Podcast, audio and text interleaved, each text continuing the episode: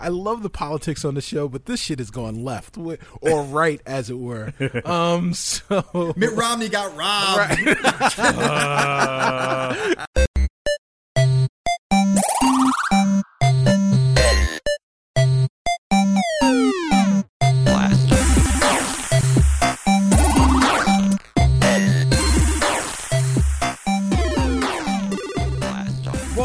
everybody to the Spawn On Me podcast. This is your host Kahlief Adams. I am joined this week and every week, especially because this is now episode seventy-one of our show of uh, the Spawn On Me podcast.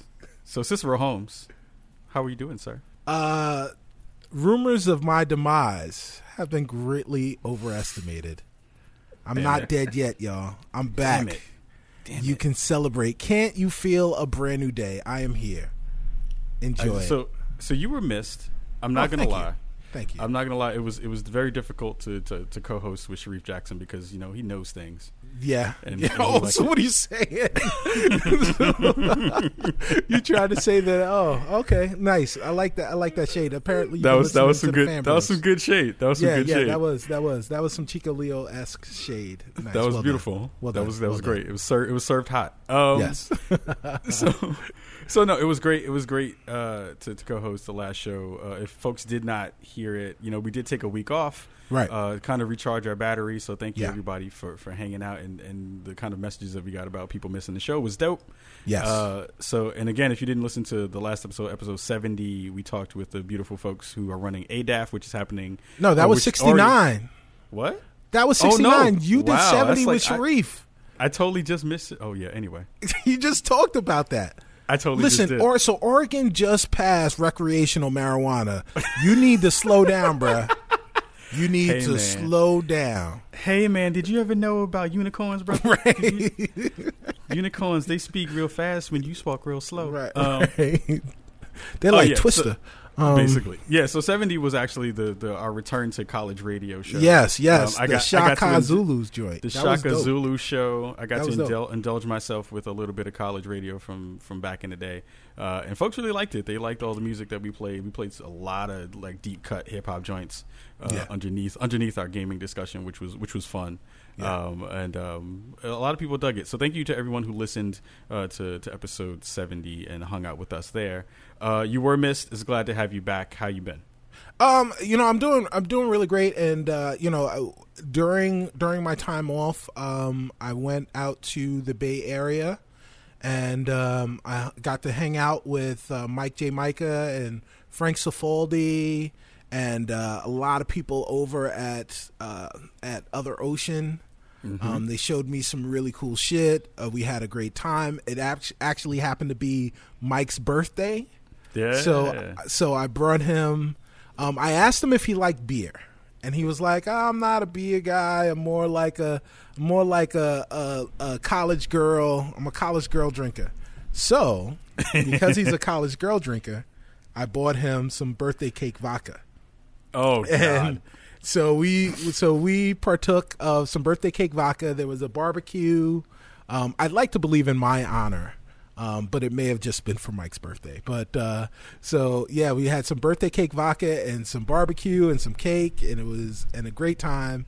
And uh, and I played some basketball with with Mike and uh, my new friend Tom, uh, who who may be on the show real soon because Tom is awesome.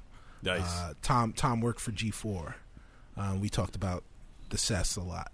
Um, he had really good things to say about you, Adam.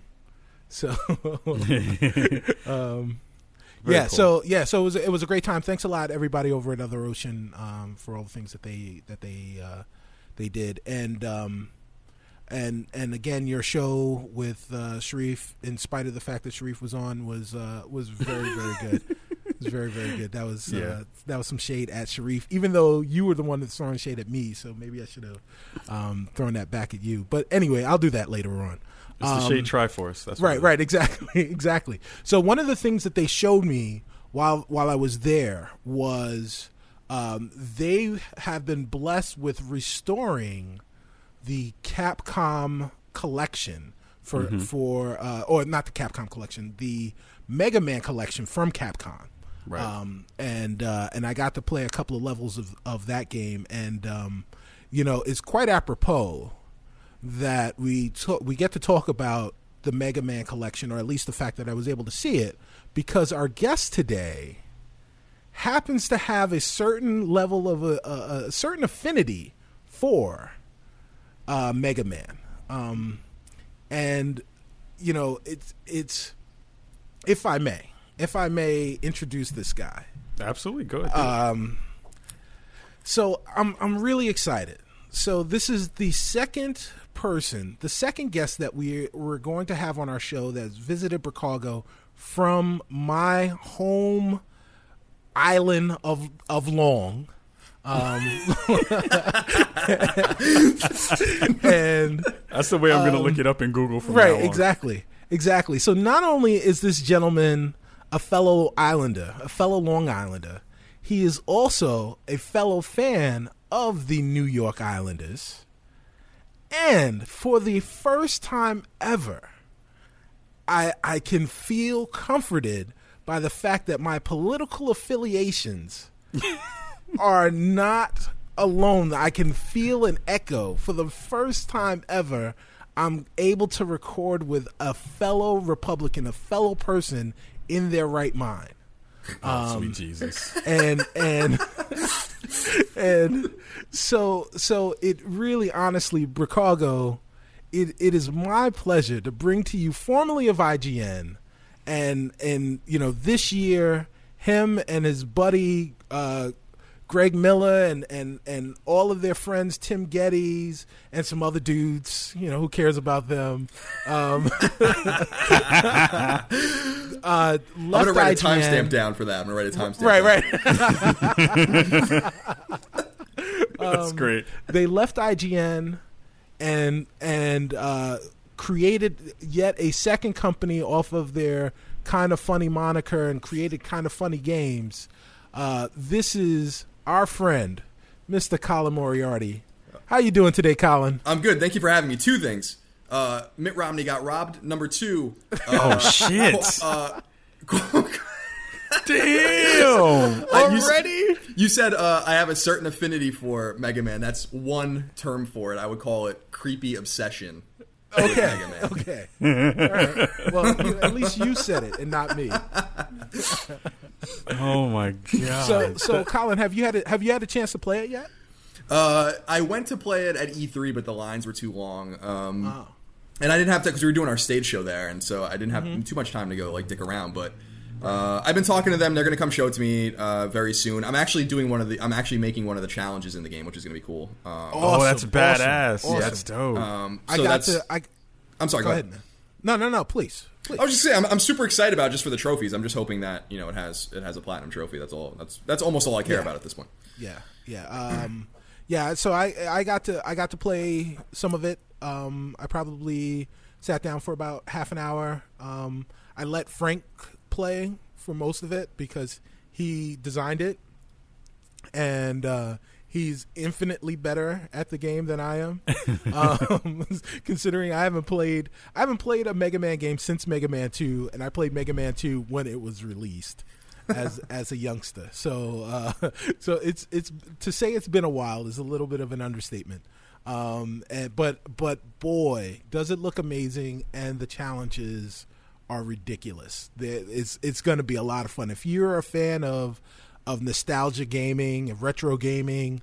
Um, this is going to be a really good summer for you. Be, between uh, the Mega Man uh, Mega Man collection and the rare thirty for thirty um, or what, uh, whatever they call it is. I guess they can't call it thirty for thirty because they get sued by ESPN. But whatever the fuck that thing is called, um, it's it's, it's going to be a really fun time for for retro gaming. Yeah, so- absolutely.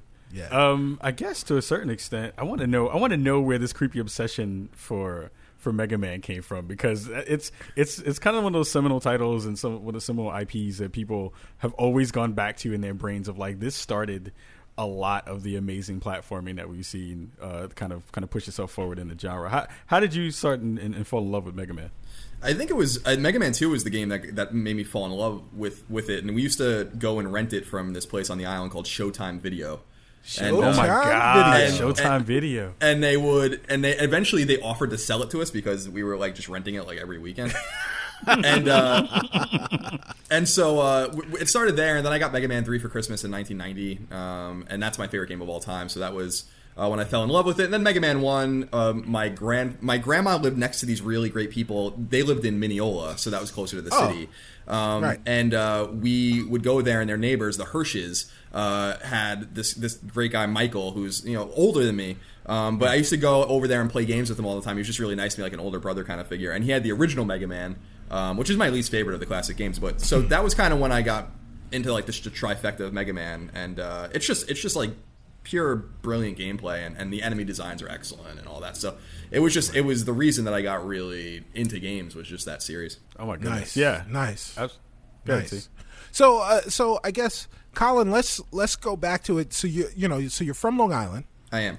Where where are you? Where are you are you a Nassau guy? Or are you a Suffolk guy? I'm a Suffolk guy. I'm from uh, Brookhaven, uh, South Shore, right on the Great South Yes. Bay, uh, right near the Brookhaven Laboratory. And, that, and that's what I was saying. I, I grew up around so much particle acceleration and nuclear whatever the hell was going on over there that it, it really explains a great deal about uh, about me. Although I, I, a lot of people lose sight of video games were also invented there. Uh, Tennis for Two was Yeah. the first video game of all time, and that was invented at Brookhaven Labs on the island. There so, you go. There you go. So you yeah. you were at ground zero for mutations and video games. Yep. Congratulations. Yeah, there's a weird documentary. I don't even remember what the hell it's called. Uh, about that I watched just like six months ago about all the weird shit that was going on at Brookhaven Labs and like with nuclear power and all this kind of stuff and how there's like fallout in certain places around. Oh wait, I, it, that was called the Toxic Avenger. I, That was that movie. So so you joke, you kid, but Colin probably knows about this too. There is there have been a couple of sightings of these like amorphous blob beast things that have been found off the coast of like I think they found them off of Montauk but on the south fork of Montauk eh, where and nobody knows what they they still haven't been able to classify exactly what these things are. it's weird. It, it was probably it was probably Chris Christie washing up on Right. shit. Don't you try to get Democratic points with me. right. It's the it's the rest of Chris Christie. Listen, you know we're we're disassociating ourselves from from him right now. He, you know, he's he's going out there. He's he's balls to the walls right now. Um, all right. So you know, um, let's let's talk about well a couple of things, and I I I know these things about you, and you can fill you know feel free to fill in the blanks um, where you know wherever you like. Um, so you went to Northeastern in Massachusetts. I did. Yes. You graduated with a degree for, in history, yep. American history. Yep. American history, and uh, let's talk about really quickly uh, freak show that is the 2016 Republican ticket Oh wait, we're just jumping it, right into it- that right now. as it as it currently stands. Oh shit. Well, I mean, because listen, I got to make sure that I do whatever I can to uh, to make to keep to keep our fans entertained, at least right now. Like I got to keep them engrossed, and then I'll fuck shit up later on. Okay. So, right. so, right. we- so let's let's talk about the, the you know the circus clown, Three Stooges. Uh, Rogues gallery that we've got parading out That's perfect because you know, but Barack Obama did a, a video. I don't know where he was. It just came out last week, and I, I posted it on my Facebook because I thought it was so funny. Where he was talking about how it was like a Hunger Games, uh, Right. like, Yeah, yeah, yeah. and then he was just like, he's like, that's a really interesting bunch. And I was like, you know what, Barack Obama, I don't see eye to eye with you on, on many things, but certainly the funniest. I think just overtly most most funny uh, president we've ever had. But I think the Right. the field is is weird, um, as it usually is. right, Uh, right. And I, I think that you know Donald Trump's taking up all the oxygen right now, which is unfortunate. Uh, although I'm super excited about the debates, I can't wait to see him in the debates. I think it's gonna be, I'm going to be totally honest. I, I hope he go. I hope he lasts. I hope he like wins New Hampshire. I hope it like goes all the way. I just want to see this. Just see, it would be really bad for us, but um, Right. But no, I think that there's some serious contenders in there. I'm, I'm probably going to end up pulling the trigger for Rand Paul. Although I, I, um, I like Chris Christie. I was, I was shitting on him before. I like him. Right, He's a right. Rockefeller Republican, and Right, um, and I like the idea of him putting New Jersey and New York into play in the general. But I just don't, I don't think he has it in him. And then otherwise, like there's like really fringe candidates. Like Carly Fiorina is really smart, but no one's going to care about her. Um, Right. You know, uh, uh, Scott Walker's an interesting dude. I just. Uh, I don't know. I, I feel like it's a really vanilla kind of like group. Like Jeb Bush. Like, do we really need a fucking Bush? You know, Well, Um, I mean, really, what it boils down to is it's it's there are like two or three candidates in the on the on the Republican side Mm-hmm. that uh, that are you know that really have a chance at winning it all. Um, and and Bush is you know it looks like it's going to be a Bush Clinton, um, you know, 2016 go you know going to the polls type of type of fall for us. yeah, fantastic. Let's go Trump. Yeah. Let's go Trump. I was telling I was having a conversation with some folks the other night and I was and and uh, I was like, "You know what I would really love cuz I'm I'm kind of I'm I'm on the, the the kind of fence right now where I'm in between Democratic and Repub- and, and um uh, independent. And it's been really interesting to just see Trump get back in the race. And people are like, "Yo, he's like leading the polls," and I'm like, "How the fuck is this happening?" It's- One, go ahead, go ahead. Uh, I'm I sorry. was just gonna say it's all about name recognition. No one really believes Sure. it. You know, Right. Yeah, it's name recognition, but I also I was like, you know what? Maybe maybe this could be great for the country. I said, let's let's let Trump win it all. Let him become the president. And then we'll see what happens. Right. Yeah, I think it'll be I, I call it the great reset. Right. Yeah. Yeah. Trump- you know, you know what else was the great great reset. reset?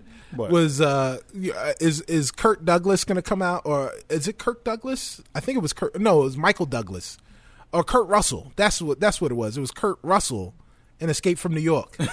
when I mean, because that's basically what it's going to turn into. The But just- satellites but are going to shut down. But just It- think about everything's going to be fucked. So Trump becomes president. Play play along with me for a second. Right, So Trump okay. becomes president. and we have the Gold House because because it can't be the White House. Everything is going to be remodeled in gold because that is the- it- spectacular. It'll be the color of his toupee. It'll be straw. it'll, it'll- it'll be a straw colored, a straw colored house. So he wins. He wins the, the election. Then all the nut jobs who are like super excited and super gung ho about all the crazy shit get to rule the country for four years, right?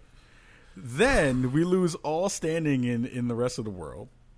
And all the crazy people are like, we really let this happen. This is our fault. We just did this. And then we come to a reasonable place after the four years.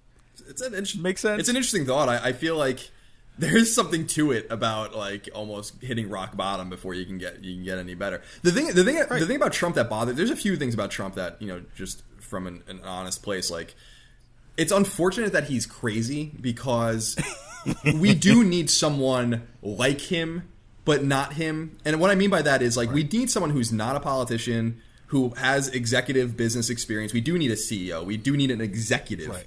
not a politician, Right. to fix our financial issues and all these kinds of things. So I do believe I do believe that, but.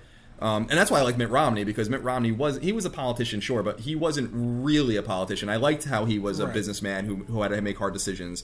Um, and uh, so Donald Trump, like, he's saying what people want to hear, but it, it's easy to look back at polling in the summer of, of before primaries start. Like, you know, Rudy Giuliani was winning by like 40 Right. points at this point in 2007. So it was like, Right. it doesn't really matter. And I personally, uh, I'm starting to want, I'm actually becoming way more intrigued by what's happening on the Democratic side because I'm starting to Oh. really believe that Hillary Clinton is going to lose to Bernie Sanders. To Bernie and if Sanders? that and if that happens, then we win. So, and I don't mean that as a disrespectful thing to Bernie Sanders because I have a great deal of respect for him as a person. Right. I think he's honest. He he you know he's he says what he means and he's been saying it for 50 years. I mean, he marched with King. Exactly. He's always been about uh, civil rights and the poor and the middle class. I mean, I really do appreciate those kinds of things. He says what he means, but when you say what you mean, and that is the rich should be taxed at 90%. Right, and, right. Uh, we need universal health care, Right. but who the hell's going to pay for it and all this kind of stuff. It's like that's you can't win on that Right, on that platform. right. But he is so compelling because I really do feel like the Democrats don't want Clinton. No. That they're looking for anyone. Right. And he might be the person. It might be a very it might be a very um uh, what's a good example? Like uh, 68 when Nixon was elected, like when, when you had like a, a Democrat that really couldn't win going Right, Cooper right, Humphrey, right, going up against him, and it's a similar thing where you're voting your heart and you really need to vote your brain. Right, right, and right. i- If you want to win, then Hillary must be the candidate. But I'm not so convinced that she's going to win New Hampshire. Um, and if she and she might win the caucus in Iowa, but it doesn't really matter because like Rick Santorum won the caucus. Right, exactly. right. Exactly. it really it really begins in New Hampshire, and if she can't win there, she's in a lot of trouble. I am really way more excited about that. Here's the thing, though. Yeah. Here's the here, and I agree. And the the funny thing is this: if you ask most Democrats, you really get into the nitty gritty of who they really want. Everyone wanted Elizabeth Warren to run. I did too. That's what every everybody and their mama wanted Elizabeth Warren to run, and when she didn't, that was the nail in the coffin for whoever else it was besides Hillary. And that and that was it because O'Malley is okay, but O'Malley is still kind of milk toast, and you know he kind of feels like he is trying too hard to kind of fit in fit into the, the scheme somehow. And Bernie, to a certain extent, is great, but Bernie is not going to play well across the rest of the country in a in a, in a general primary. He's just He- not. he He's a won't- New he Yorker. Won't play, he won't play in the in the Bible Belt. he won't play in the Bible Belt. He he He'll, he's very play, he's very East play Coast. really well in in the Pacific Northwest. Um, he'll Yeah. play really well in in Illinois. Mm-hmm. Um, although this is you know this is allegedly Hillary's country, um, and then he'll play really well in the north in the Northeast. Yeah, he- oh yeah, and he'll and, play and he- I mean, Florida and Florida because Yeah, but it's it, I, I he, he has a path to get the nomination, but he does not have a path to, to win the presidency unless there really is an all like unless you have like Rick Perry running against her. Right. So it's like so I think that you know I'm but I'm not rooting. You see, I, I like to keep keep it you know on, on on you know the level like I want him to win because I don't want Hillary Clinton to be uh, relevant anymore. Right, you know, like right. we often forget what happened in 2000, and you, you know, you guys being you know native New Yorkers may, might remember Right. this, where she ran in New York in 2000 Yeah. for Senate, and Giuliani was going to fucking destroy her, Right. Right. and Giuliani got prostate cancer Right. in that, that summer, Right. And my dad always had this conspiracy theory, being my dad, that uh, that they had something on him. And because prostate cancer is a very survivable. Sure, cancer, especially when sure. you're rich like Joe he was. Torre had it. And I'm not saying that he wasn't sick, and of course he was sick and all those kinds of things, but but there was something weird about how he dropped out. And then the Long Island son of Long Island, Rick Lazio, who was the sacrificial lamb in every in every, con- in Yes. every statewide Yes. election, ran against her. yes, And it, it that was the reason. Like so, Rudy Giuliani getting sick was the reason she won at all, and is relevant today. And I feel like there must be some redemption. Like I don't.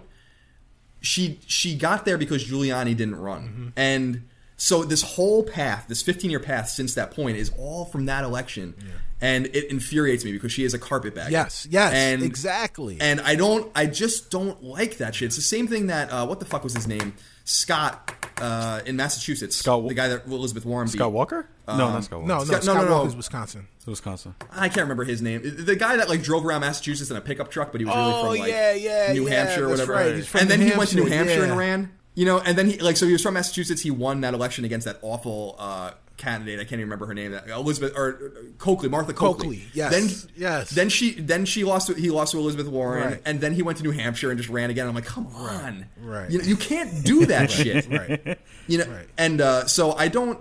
I want her to pay because I just feel like she used New York and she's not a New Yorker. Oh, And yeah. she talks like she's a New Yorker. Right. Yeah. and uh, so, and I just feel like you, you. I want honest people, and I'm super excited. I, when Elizabeth Warren it looked like Elizabeth Warren might run, I was super excited about her because I'm like Rand Paul. I really do feel like Rand Paul is probably going to win the nomination for the Republicans, Hmm. and it would be a libertarian versus a socialist. And for the first time in a long time, you'd have a real choice, probably since maybe maybe FDR running, uh, you know, in 32 as a New Deal socialist. Like you have a you have a real, or maybe even Carter and Reagan in 80. Like you have yeah, a yeah, yeah. You choice. go. You, you have a choice. Right. So and and yeah. So I don't know. So I here, so here's here's the million dollar question.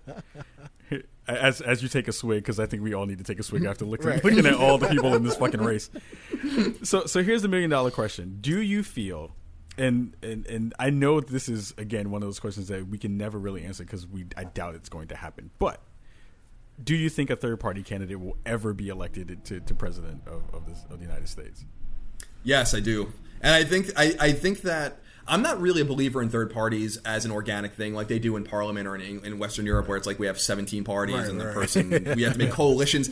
like in England, it was always weird to me, and well, in Britain, where the coalition that ran the country for the last few years was a coalition of the far left and the right, Right. because they had to just get together. I'm like, that doesn't even make any sense, Right. Right. But I think that people are going to get disenchanted enough, and it might take a, nat- a catastrophe like a depression or something for, um, which I think is very possible. I think we're we're lucky we're not in a depression now. Right. Uh, that I think it's going to take something like that to be like no one has the right answer. And it's funny because I'm watching Ken Burns' The Roosevelts right now, and I'm Oh. a huge fan of The Roosevelts. Nice. Um, just I love Teddy and I love FDR. Just because they're transformative and they're interesting and they're dynamic. Um, but when Teddy Roosevelt ran Bull Moose in 1912, which was a third party, he was. It, I forgot that this happened where we had a third party candidate that came in 2nd And, and and a lot of people look at that election as, as as being like, well, Wilson won, and then Taft came in second, and Roosevelt came in third. But it wasn't like that. The Republicans came in last that year. Right. Um, and so I think I think that in 1992, had Perot not dropped out in the summer and then came back later on, he actually probably He would've won. probably would have won. Um, yeah. Yep. and and I he was up he was up in June, July, early August Mm-hmm. in '92. He was up in national polls, and people just didn't like the two other two other choices. Um, but the ironic thing about that is that in 1912, Roosevelt running lost half the election. We got Woodrow Wilson, and Perot running in '92 lost Bush the election, and we got Clinton. Right. Now you can look at that as positive or negative, but third parties have real. I mean, shit. In 2000, Nader, Yeah. you know, Yeah. everyone's always like the Supreme Court stole the election for Bush, but I'm was like, no, Nader. Nader stole the fucking election right, it was Nader. from Gore. Split the split the vote. Yes. Right. yeah, so it's complicated. It's very politically complicated, but I feel like yes, I feel like it's possible, and I feel like it's almost necessary um, because I almost want to see the Republican Party die. Um, yes, I agree. but but to me, it's you know like like where the Whigs turned into the Republicans. Right. Right. We kind of stay together as a coalition, but the, but the reason I'm a Republican is that I do believe in a lot of the Republican platform, but I'm trying to transform it from the inside. I just don't know if it's a losing battle because I feel like if we lose in 2016, we're probably going to lose in 2020 because the incumbent has such a great advantage, and then the Republican Party becomes a ter- uh, becomes a, a regional party, and we will never win another Well, election. here's ever. here's the So, thing, really quick though, yeah. and this is the thing that I appreciate about you, and one of the reasons why we wanted to have you on the show is because I think you are one of the new new quote unquote new Republicans, right? In the ways that you from from what I've seen of, of you on um, conversations Well- with Colin and with other other conversations that you've had before, where you are very very strictly uh, more on the Republican side when it comes to the fiscal side of it, but more way more liberal when it comes to the to the to the other side of that conversation. I would It- if if I could if I could interrupt for a second and disagree with you with with regards to the new Republicans. If anything, I would say that maybe Colin is like myself in in so much that we're RINOs, Republican in name only, um, because the Republican Party has shifted so far to the right that that very there were there were a lot of the principles that I know that I I hold uh, fiscal conservatism and and then you know socially liberal um, Right, or right. socially progressive are are things that very smart Republicans uh, have promoted in the past, but the but the party shifted, and and and those people have kind of disappeared. A lot of a lot of my mentors, uh, my political mentors, were people like Colin Powell and and uh, Michael Steele, who you know who were who were very intelligent men who believed in the free market, but also believed in you know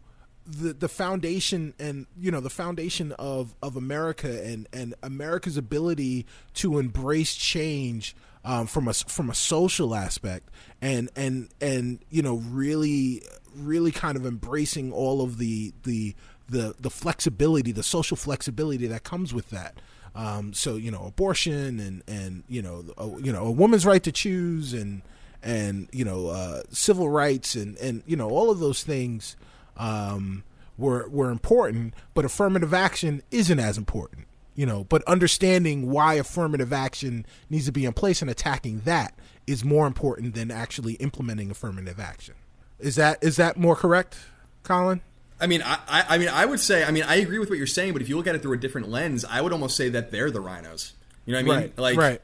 like to to me, it's Sure. you know, I, I feel like the, I, and this is one of the things that I, I say is really important with with the political spectrum is that first of all, it's not a line; it's a cylinder. Right, like, like, right. like, like, like, at some point, you get so fucking crazy on both ends that you sound exactly alike. That's why, the, you know, that's why I think like you know the Soviet, like the, the the Bolsheviks and the Nazis sounded a lot alike, even though they had very different, you know, political outlooks. Was that they weren't that different at all. Right. You know, um, and you know, I'm just talking about that in terms of extremes. We don't have any sort of extremism like that in this Right, country. right. But um, even the Tea Party or the Occupy Wall Street people are, are nothing like you know the bad shit that happened in the early 20th century. Right. But but to me, um, I like consistency, right? Right. And I don't like the federal government, right? Like I just don't I don't like them. They exist and they're there and they serve a purpose. Sure. But I don't like them being in my business. And so that means like I don't want an income tax, but I also don't want them to tell me that I can't marry another man. Right. And I also don't want them to tell me that I can't get an abortion. And I also don't want them to tell me that I can't smoke weed. Right. And I also don't want them to tell me that I can't like whatever it is. So it's like the consistent there's a lack of consistency in the way that Republicans tackle social issues Right. that I find super ironic because it's like you can't have my gun and I hate you know taxes but you can't get an abortion and you can't marry this man if you're a man. I'm like what the fuck are you talking about? Like uh, you're you're contradicting yourself. It doesn't make any sense Right. you know? And so to me it was always like well the left is really the more should be in your mind at least if you want to be if you're trying to be academic should be more the totalitarian thing where it's like we want a we want a, a socialist state or we want um some sort of uniform state where it's you know we, we work for the greater good. Right. um, and what you have is just a total jumbling of like of ideas which is why i try to take things one at a time. Like i'm very republican in my fiscal outlook. I don't even really believe in social programs in term you know but I, I know that they exist and they and they have to continue to exist for the people that paid into them. I just principally don't agree with them. Right. um, and I have a problem with you know government interaction with you know a lot of uh, a lot of like what we're doing on the state and local level, but at the same time, you have to be consistent. The Republican point of view should be pro-choice, Right. Right. Right. You know what I mean? The Republican position should be pro-gay marriage, Right. But but like they're not, and I'm like, well, I don't carry the party line because that's not important to me. These I have to take these things at a, at a case by case basis, and my distrust of the federal government and their ineptitude, which is shown every fucking day of the week, you know, tells me that they should be in as little of your business as humanly possible. Right. Yep. I, Um, and that has to go across the board, even with the things that some evangelicals or whatever might be uncomfortable with. And that's why the Republicans are such a an unholy alliance of all sorts of random ass shit because they say, well, the libertarians are just Democrats that want to, you know, that want to smoke weed or something like that. Oh. and I'm like, that that might be true in a, in a, in a sense, but but they're more the libertarians are really what I feel like the heart of what republicanism is. People Right. forget that progressivism started with the Republicans. Right. You know what I mean? That was a Republican idea. That was a platform that McKinley and Teddy Roosevelt started mm-hmm. in protecting your national parks, Right. in breaking up trusts, in regulating the markets, mm-hmm. and doing those kinds of things. And people have just because they don't know their history, and because the Republicans were stupid enough to let it all ta be taken away from them, that they forgot about that, and it became more about political expediency during the Eisenhower years, and then when Nixon ran for the first time with the Southern strategy and all those kinds of things to pick off the Dixiecrats, that we the parties really did suddenly turn Yeah. shift Yeah. yeah. um, yeah. and and I want to fight for the for the heart of the party, and the heart of the party to me is small government and individual rights, and you have to look at things consistently through that lens. So that means you can't tell people who they can marry, and you can't tell people what they can put in their bodies if that even if that's a drug, and you can't tax people five different ways, and you can't do all these kinds of things. If they delivered a consistent message like that, if the Republicans were socially liberal, they'd win every election. I- I, totally, I, I absolutely believe that because I do believe that people do not believe in a socialist state in the United States. We just don't have it in us. Where it's not genetically part of our code. Right. Right. You know what I mean? So I mean that's my opinion. You guys might not agree. No, I. but- Oh, the- no, the no, funny I- thing I agree. do I can- uh, even as a Democrat, right, Right. now. I agree believe that. completely. I agree completely. So if if I don't run and you run, uh, Mr. Moriarty, you you you've got my vote. So Thank you. I appreciate that. Yeah. I feel like the, the funny thing is, is that people often talk, and I've thought seriously, even though I would never really do it, I thought seriously about running for the House or something like that, 'cause I think that would just be fun and fun experience. Right. But politics is so dirty as well that I wouldn't want to subject myself and my friends and my family to all of the fucked up things they're going to find about uh, about, Right, about right. me. And I'm not saying I did anything bad, but just like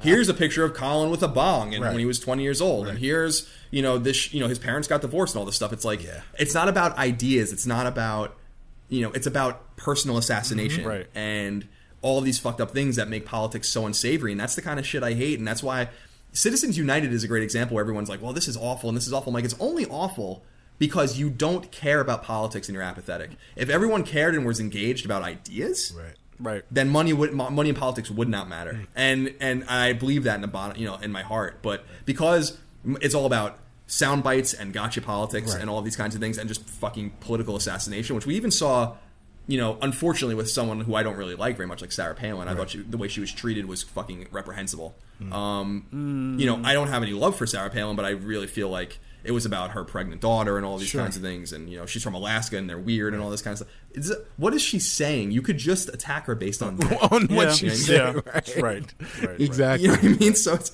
I don't know. Like I just feel like politics is a dirty game right now, and and um, we have to try to pull it back towards some sanity because the one thing I do believe in is that most of us want the same shit. We want a free society that that works for the middle class. Yep. That's about family. That's about what's right.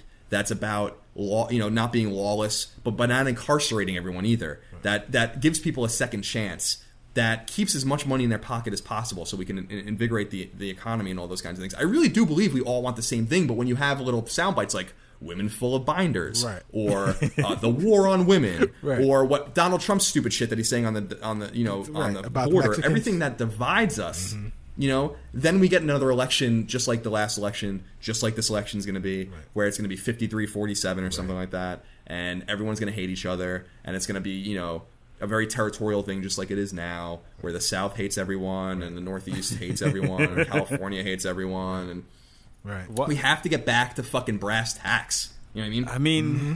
I hate the fact that I'm fucking agreeing with 90% of the shit that you said. God damn it, this is not the way that this is supposed to go. When our powers combine. This is not the way Um, this show was supposed to go. So we were supposed to fight. I love it. I love it. Thank you, Colin, so much for being on here.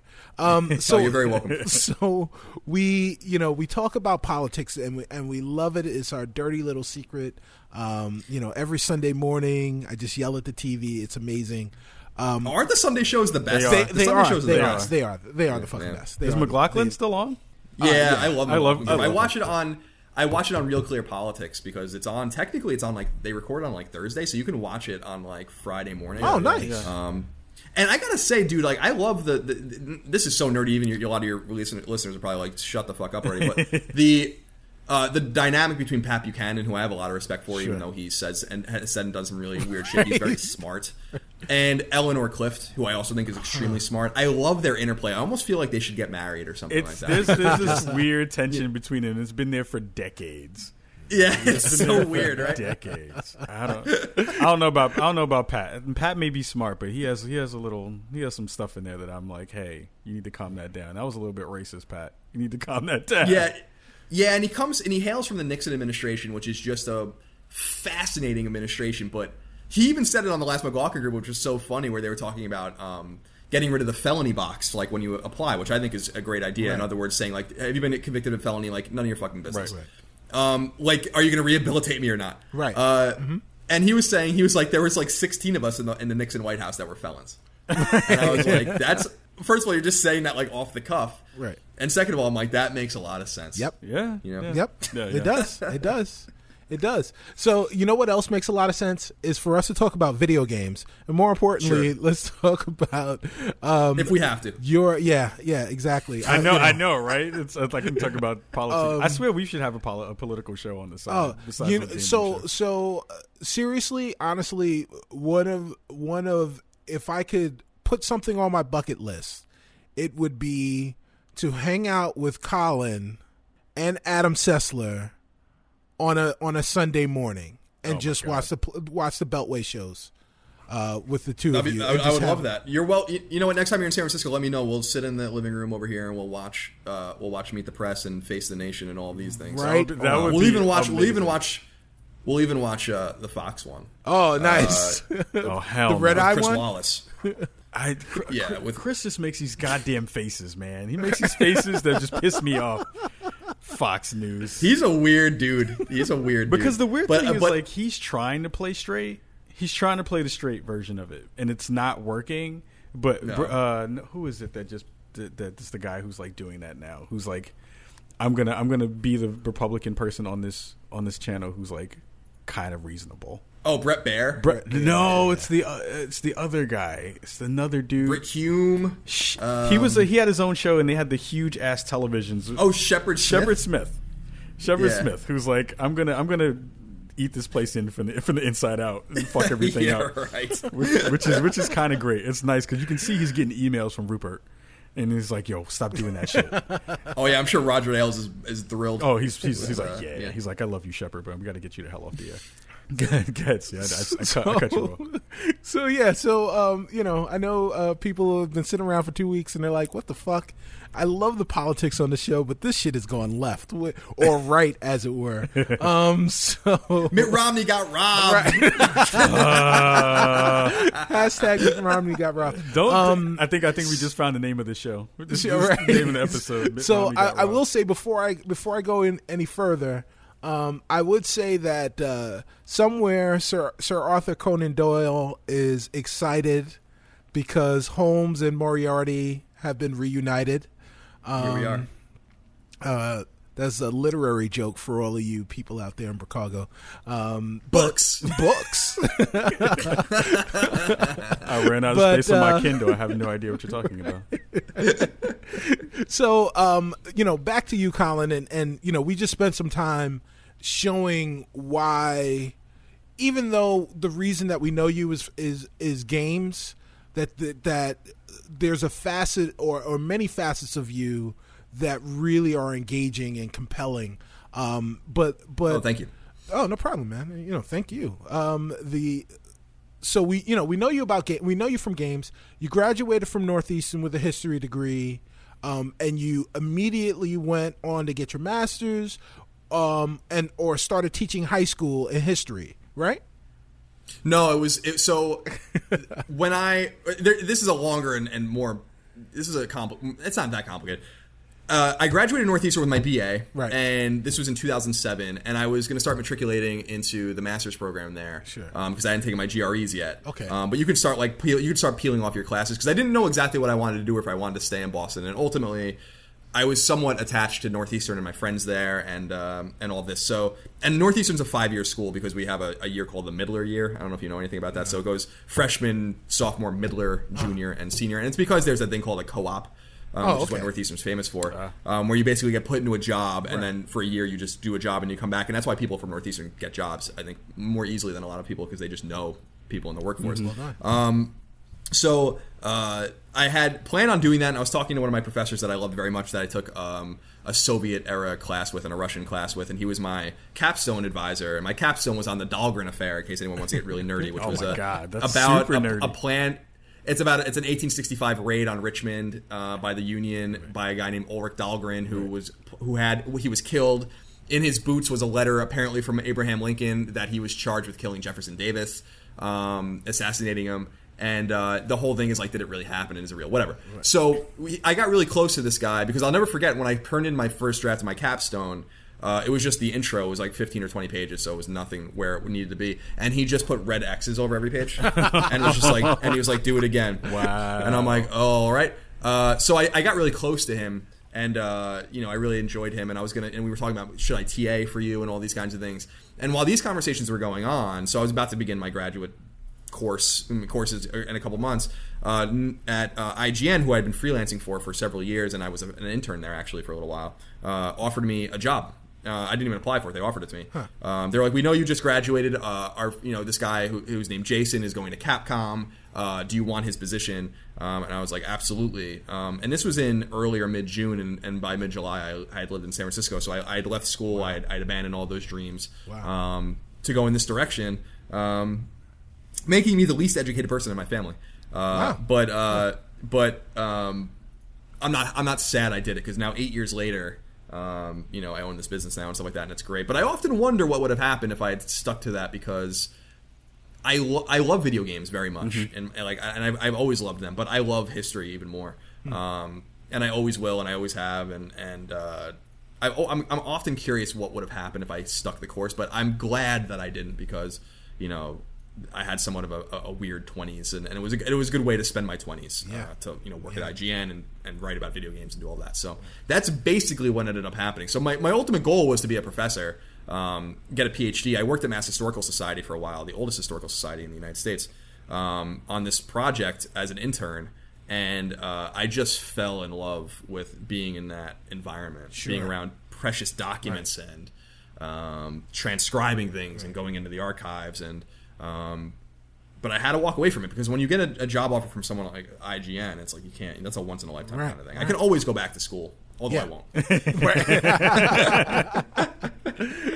so so uh you know so many of us um gra- you know got our foray into online video gaming in terms of our you know our news our news source has been IGN um and and you know for those of us who are who are listening and, and have kind of aspired to be uh you know somewhere in the in, in the industry in, in, of some sort um always felt like the place to be was IGN uh was it was it that you know I, I I'm sure it was exhausting at times but was it everything that you thought it would would be Yeah, I think even more. I mean, I, I'm really thankful for my experience there. I think that I learned a lot there. I, I came up through the ranks from intern to freelancer to associate editor to editor to senior editor, um, where I was the most senior, you know, non-executive there um, in the editorials pool. And uh, I I'm so honored that they they saw something in me and, and and helped mature my skills and teach me what was right and teach me what was wrong in that field.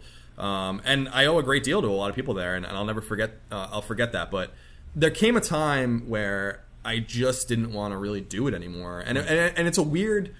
It's weird for people to try to identify with that because it's like how could you ever leave a job like that? And I'm like, I understand what you mean, but when you do it and you're in the trenches and you do it for many years, um, sometimes you need a change, or sometimes you just want a little more control over your own destiny. And Right. um, so that's what we were ultimately all about. And I also think that the landscape is very much changing, and we at Kinda Funny kind of identified that you know we need to get into the YouTube and do video and become personalities because that's what it's about. As, as much as I'll always identify first as a writer, it's just not the future. Right, And right. and um, if you want to remain relevant and you want to be able to talk authoritatively to people and, and be a personality, then you have to do those things. You have to dedicate yourself to it. So working at IGN was a blessing, and I'll never forget it. I often kid around about how my name on, I, on PSN is Moriarty-IGN. and I can't change it, Right, uh, because PSN sucks. But I'm but I have no problem with it being that way either because it's like that is my legacy and my my, uh, my part of my genetics will always be in that website and part of that website will always be in my genes. So. Um, so I have nothing but love for those guys, and um, you know, wish them the very best. But we had to do what we had to do to kind of move on. Yeah. Do, Right. do you do you miss the writing aspect of it at all? Yeah, I do. I mean, I, I, I it's weird not to write. I was just explaining to Jared um, Petty, who came over yesterday to do Colin and Greg with us. Nice. Um, we went out to lunch, and uh, I was like, "This is the longest I've gone without writing something substantive in probably 20 years." Wow. Because even when I was a kid, I would write like you know just whatever the fuck I was writing. But I was I was trying you know whatever was fiction or nonfiction or whatever. I was always just trying to do something, and uh, I I just I don't have the ability to do that right now because I don't have time. But at the same time, I have all these ideas where like my I'm, I love reading nonfiction, especially and, and writing nonfiction, like I was at IGN. But it's funny, the longer I go without writing, the more these ideas for fiction pop up in my mind. And I think that what might be happening is that I'm actually entering like another phase in my own writing career where I might actually just start writing like you know fucking Tom Clancy techno thrillers or something like that. So you're gonna be you're gonna You be like Charles Onyett yeah, exactly. Yeah, that's exactly right. Charles Charles has chops, huh? Like he, Yeah. um, I see him like once a month. We, we go out drinking, and, Nice. and I'm always impressed that he that he finds the time because I just can't find it. You know, so. But I think part of it is just that um, not looking in the right places. If that makes any sense, Right. I, you have to you have to make sacrifices, and I don't want to make sacrifices in, in, in terms of my time. I need my documentary time. I need my video game time. I need my music time. Music's a huge part of my life too. So it's you know I don't like just put music on in the background and listen to it. Typically, I like to just sit there and listen to it. Oh, yeah. and, uh, that takes that takes time. You know, so I don't know. I mean, that's a long-winded answer to your question. Well, we know we, we know that you're a hip hop head too, so we we know. I am. I'm a huge hip hop. Oh yeah, we know. We yeah, know. yeah, we, yeah, we've got something. We've got something special for you. Um, and uh, yeah, so um, before before we get to that, um, I kind of want to talk really quickly about um, your time. You know, podcast Beyond was was something that you joined uh, pretty early on. Uh, I know that Greg Greg was Greg started or was one of the first people on on the show, and then and then you jumped in. Uh, how long were you on Podcast Beyond? Uh, I came. My first episode was as a regular was 98. Okay, Um, so I went from episode 98 to 381. Wow, Wow. as wow. a co-host. Yeah. Wow. Shit. Wow. That just, So just yeah, ninety eight. We hurt. still haven't even gotten to ninety eight yet.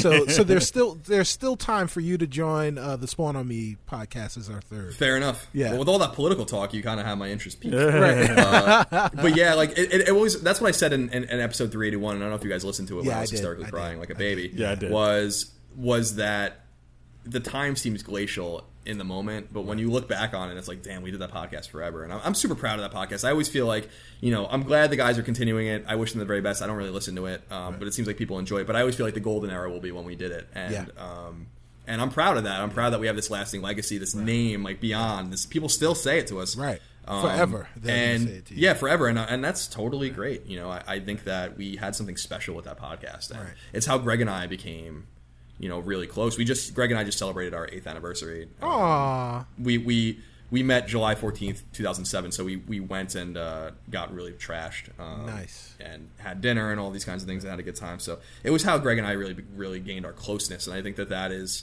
Um, so essential and so key and pivotal to like my own career that you know I can't be podcast IGN was very important podcast beyond I think in terms of who I am to people Right. um, was even maybe more important so Absolutely. Yeah. I think uh, Ka and I, uh, our anniversary is November fifteenth, twenty thirteen.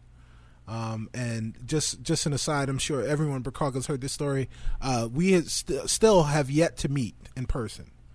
oh Um, wow Yeah, and uh, but but you know, much the same, much the same way is uh, you know we were we were writing together before we started the podcast, um, but but doing the podcast obviously you know because we don't we don't actually get the chance to press press uh, to press the flesh.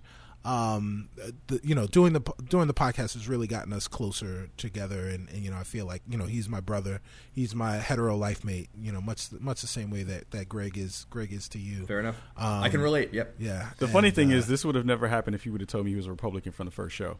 I Right, didn't know, right. I didn't. I didn't learn that until like almost a year in, and I was like, "What?" There's an actual part in one of the shows. I was like, "Wait, you're a Republican?" What? the Yeah, fuck?" that's right. That's right.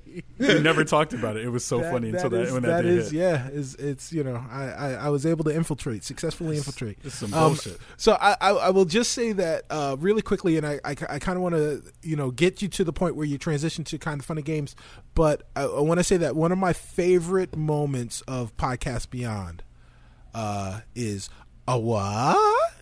oh the, the PSN Yes. outage episode yeah P- that was the PSN episode. is back, and uh, you guys came in and you were drunk, and and uh, you called a bunch of people, and uh, and and they were even more inebriated. It was it was it was fucking fantastic. It yeah a lot of drunken stoned individuals on that Yes. show I think Yeah, yeah. um yeah, that was a funny episode. I, I, I've said before. I don't know where I said it. I don't know if I've said it publicly. Like that was the only, we never lost an episode of Podcast Beyond ever, Hmm. which was amazing because that. Yeah. that just happens. You guys know it. Just Oh, it just God. Yeah. sometimes it just happens and that Yeah. fucking sucks. Yeah.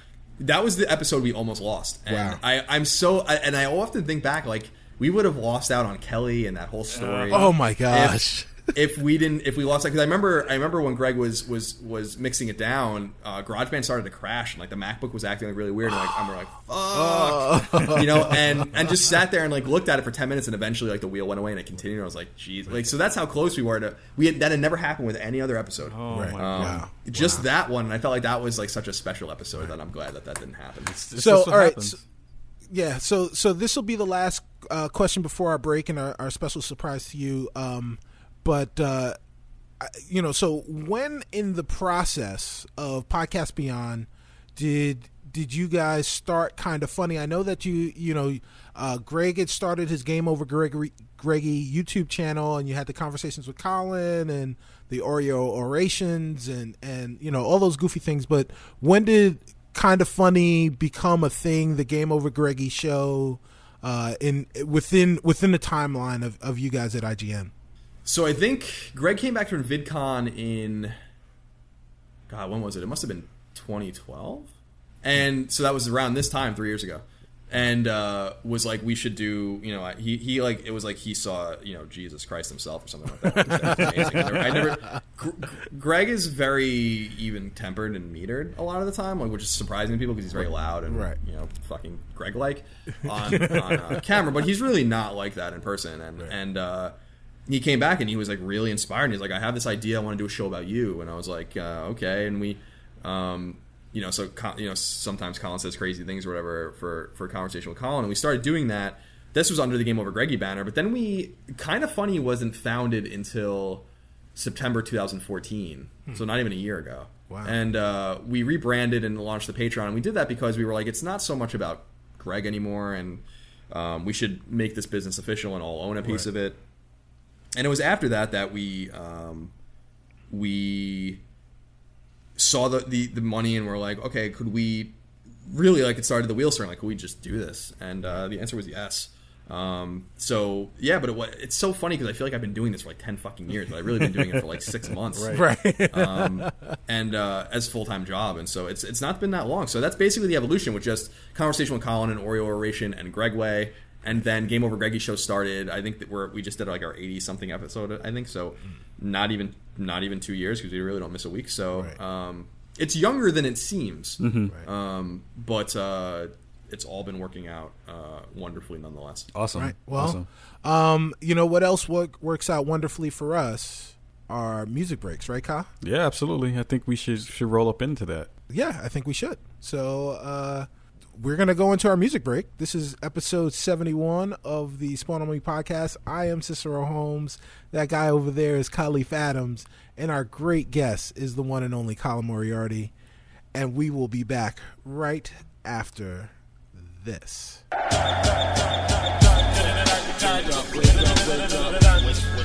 One, two, one, two.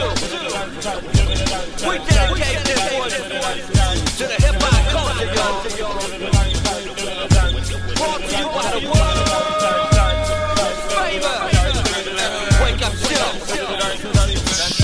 Still staple tails, MCs get your lips staple. Project Chiller Hill is stamped on the map like the compass. Sacred straw play tongue twist, piercing holes in you. You can't escape 70,000 kilowatts, blast through your box, Walkman alarm clocks. Cars driving slow down the block, one stop parks, pops his trunk, still pops loud as Glock shots. Face like a grenade in your face, cop stop, give a citation. We pause for radio station identification. Wake up, wake up. wake up. When I woke up, I grabbed the mic and never choked up. Busted a verse and all the G's and Cali loped up when I was summoned. Styles were mixed like the drumming. Killer clown is coming, look around your town, it's crumbling. This big tech from the Midwest, leaving MCs lit less on the wake up show. Wake up, no. Stories about my shake up flow. Put me up in a cipher, partner, you came off with the sniper. Your flow's premature, clean your dirty diaper, Mike Heister. Psycho, alpha, schizo, hypno, cryo, gat flow, guru, and ain't nobody tighter. Sway your tech hurt me flow when it's sealed. Now I got Swedish women yelling Tech Ninesville. This place is my house. I might as well erase my face with whiteout. Cause y'all can't see me like Mace's eyebrows. Climbed out of a nice house through the front window and heard this guy shout.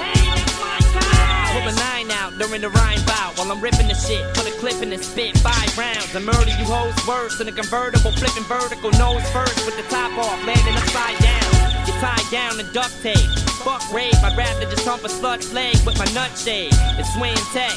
Two disc jockeys breaking so many freaking needles. I wonder if they inject. Lo and behold, better than platinum and gold. Yes, God bless success, never forsake the soul. Exhibit, take control, lock loaded and ready to roll. Play the upper hand, the man that's never gonna fold, cause your tape sucks. Find a new hobby that you can take up, or listen to my niggas take a sway so you can wake up. The X-Man, catch me doing drills in the danger room. Big game hunting from high noon to the full moon. For synonyms, I get an adrenaline rush from minimum brush. Bust multiple assaults and small interrums. It's horrid as far as call off was.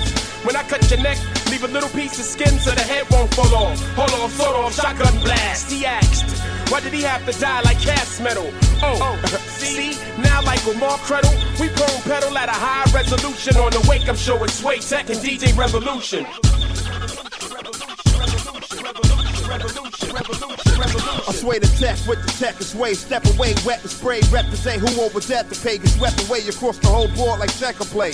When I blaze your whole sector rage. Wake up show for those who slept away. Niggas that met the trade, hit the deck and pray. DJ Revolution, spinning like lead from out the heck of K. Tearing your neck away. Flood up the street with blood we decorate. Until the head of Jake investigate. To but what you gon'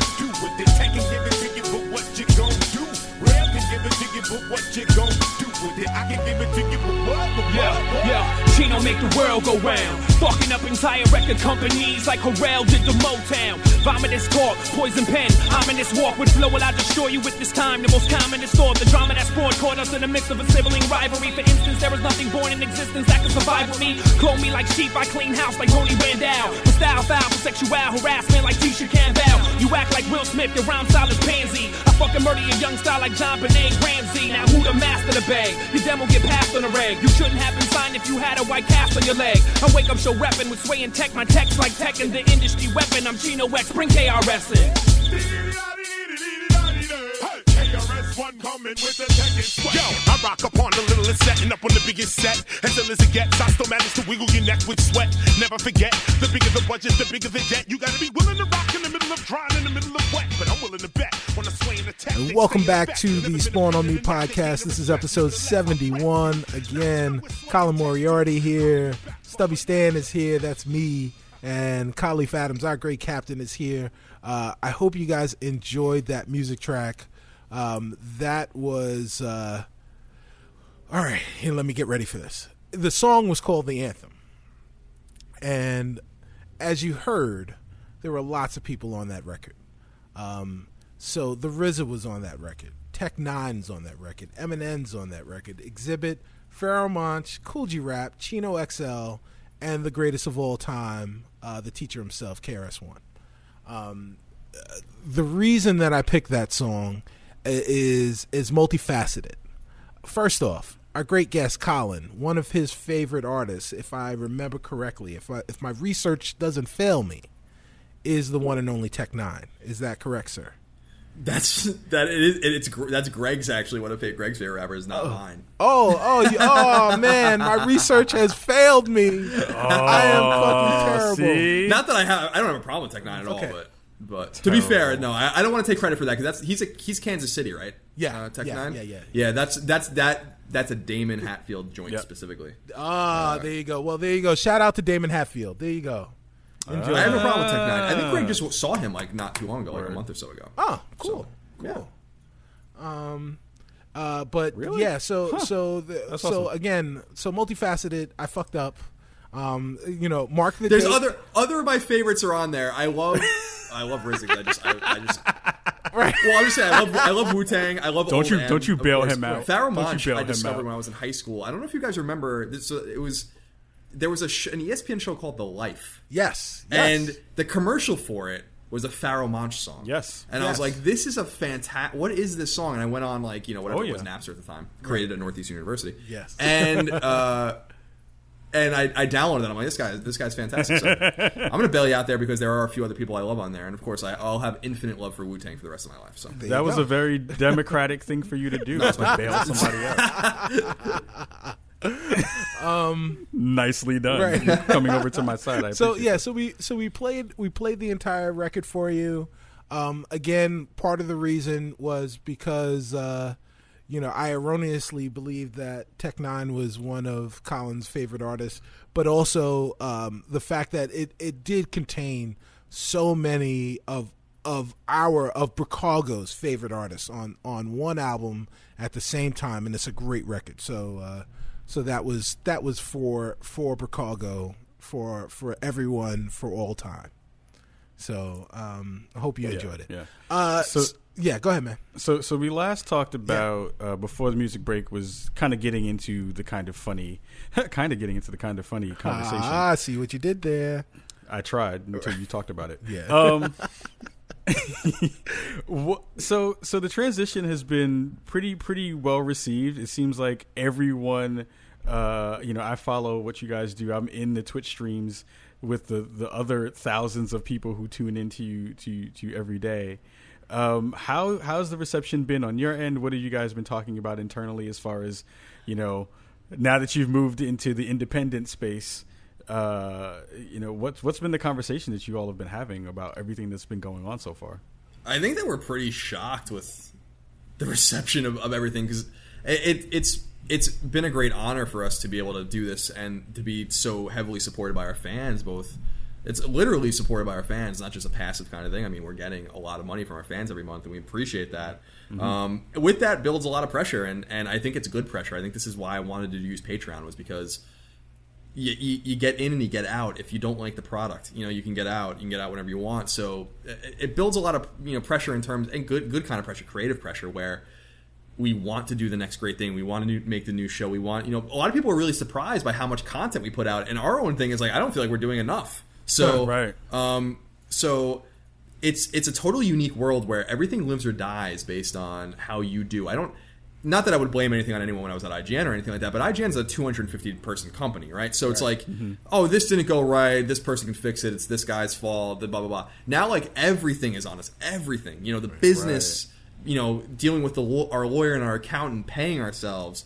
Uh, the technical fidelity or lack thereof, as I like to say on our, on our shows, um, you know the content itself the stream and the pipeline of which how things come out and, and where they go and all those kinds of things everything everything is on us. And it's a good kind of pressure though because it, it, it keeps you it keeps me fucking active you know what i mean? And that's that's both good and bad sometimes when you want some downtime but you can't shut this shit off. But it's it's been a it's been a great blessing. Um and people have been so kind and supportive to us. And i really do feel and i don't know if you guys agree with this that the whole negativity on the internet and how that's a that's that's just going to be there. I think it's contrived and I think it's false. I think if you start to build something from the foundation as being positive, then it will be positive. And and when you and the one great thing that we're so comfortable doing and I love doing it. I don't love doing it, but I love that we can do it. Is if someone's an asshole on the Twitch stream or someone's mean to us, we're just like we don't want you here. You know, like Right, we don't. right, I don't. right. I don't need your business. I don't need every last click. I'd rather have ten percent less traffic and a more positive place that people feel welcome at. What- You know, as I said at the at the end of the game, you know, we were talking about on the Game Over Greggy show. I don't know if you guys heard it just a few weeks ago, where we were talking about what's the next uh, civil rights movement in the country, right? Because because the, the the gay rights movement has basically been a triumph, even though it still slowly has to work its way through the states. Right. Gay marriage is kind of the, the ultimate thing that was going to happen, um, and it's happened, and that's great. And I was like, I think the next fight is going to be the transgendered fight about transgendered acceptance. And to me, uh, at the end of the show, I'm like, I just want everyone to know you're welcome here. Doesn't matter what your gender is, you know, what skin color is, what your religion is, what your political affiliation is. You're welcome here. If you're respectable and you're respectful and you have interesting things to say or you just want to sit back and listen and have a dialogue, you're welcome with us no matter who you are. And if you're if you don't fall into that group, I don't care who you are. If you're an asshole, you know, I don't want you here. and right. we've been really comfortable saying that, and I think it's working. And I, and I and that's one of the things that I'm really excited about is that our audience so expects a positive experience that they self police themselves and they self police the chat and they self police all these things. Well, they'll drive people out too that are just not not in that style. And I do believe that if the foundation is solid, that the house we build on it will be equally positive. Um, And so I think that's one of the really exciting things about it because man, the comment sections on a lot of YouTube videos and all this kind of shit suck. On our videos, they don't. They don't. People They have don't. critis- people have criticism, and that's great. And it's not to say we're getting hundreds of thousands of views on our videos because we're not. But our videos do 20, 30, 40, 50,000 views. And people have some criticisms about you know this that, and the other thing, and that's totally fine. And we- would never censor anyone uh, about that. That's not that's not in our interest. And but you'll find very few assholes, and if they're assholes, they get called out. Yep. And Right. I think it's great. I I, I I hope that people. What we're doing isn't necessarily unique. There are a lot of YouTubers and a lot of you know Let's Players and a lot of podcasters, and that's great. But I hope that if someone can take something from what we're doing and emulate it, it's the way that you make a positive community. Um, Yeah. Yeah. Yeah. Yeah. I would I would agree. I think I think there's a there's a part of that community aspect that I see has always kind of been there around the the content that that you all do, and it seems like it's even further pushed um, up a, and ramped up a level because of the separation that you guys have had to have made from IGN to your own outlet, but also the personalities that you have let kind of shine through. Each of you having your own very individual and very different personalities that have all kind of coalesced in this way that everyone can kind of latch on to whoever they, they, they really dig in in the show. Um, I'm kind of happy that you just ju- jumped into that kind of kind of the part of the conversation because something that that uh, Cicero and I were talking about prior was you know, our show, you know, we talk about, uh, you know, black issues all the time. We're two black dudes who are trying to figure out the gaming space and how we and how we fit into it, and also then spotlighting people of color and also talking about marginalized folks and, and politics and, and and and all those things all wrapped up into one kind of show. um, there aren't a lot of other people doing that except for the couple of the episodes that, that you have had Right. uh, on your show that we really felt were um, one different and two appreciate or, or we appreciated it because it felt like in the position that you are all in, you don't have to delve into these really sensitive and kind of not controversial but controversial topics. Um, you guys talked about Ferguson in one episode. You guys talked about recently the Confederate flag. Um, I kind of want to talk about you know how those conversations come up internally within the, the group that you have, and also we we just talked about the communities that we have. Um, have you gotten any feedback from the communities about the episodes that you've done? Because especially yourself, one of the reasons why I dig what you do is you you are very much a person who will say, "Hey, in Ferguson, this is what's happening to black people. This is some shitty, shitty In, in. America, this is what's happening to black people. right, it- right. This is what's happening, right? And you said you said it on a couple of episodes, and I wanted to personally say, and you know, on behalf of the show, like we appreciate that as as as black people in America who are like going through it. It's nice to hear that in this space. Um, and again, you know, I'll, I'll give the stage to you. What, what, what the questions that I had out there for you in the beginning? What do you what do you feel about those co- those topics and, and how you guys are tackling those? The the beauty about you know we, we you said it where it was the four of us are just very different and we bring different kinds of things. I think I think Tim brings a lot of humor and a lot of kind of more youth to the podcast. For instance, I think Nick brings a lot of you know film expertise and kind of just a technical prowess and a know how. I think Greg kind of brings his gregarious sort of nature to everything. Although he has a very interesting serious side, which I totally appreciate as well. The beauty about our partnership together is that they've never tried to censor me, and I've, I've never brought up a topic where they were like, "We can't do that because it's going to annoy people." I know when I bring up Ferguson or gay marriage or the Confederate flag, I'm going to alienate people. Right. But and I don't want I don't want to put this too curtly. It's like if I'm gonna ali- if. I'm gonna alien if I'm gonna alienate you because you have a problem with gay marriage, then you can be alienated. Right. You know what I mean? Thank and um and to me, it's it's you know the black population of the United States has had it really fucking bad. You know what I mean? For a very long time, and you have to be fucking ignorant of history Right. not to know that. And I am not ignorant of history. And, you know, hundreds of years of slavery, Jim Crow, Reconstruction, where it looked okay for a little while, then, you know, 14, 15, 16 amendments, all that kind of stuff. Then you have Jim Crow and segregation. Then you have all, like, it never stops. You know what I mean? And, and I just don't, I'm not going to sit by passively and act like everything's okay because it's fucking not. And, you know, maybe it's because I just grew up with uh, uh, in in a community that was very white and black. Maybe it was because I had a lot of black friends and I was just exposed to these kinds of things. So I was. Uh, Long Island uh, has a pretty substantial black population, Sure. and certainly in my school they we did too. And I I, I learned by watching, and I learned by listening, and by by you know my, my good friend Charles who who does great things on Long Island now with some non for profits.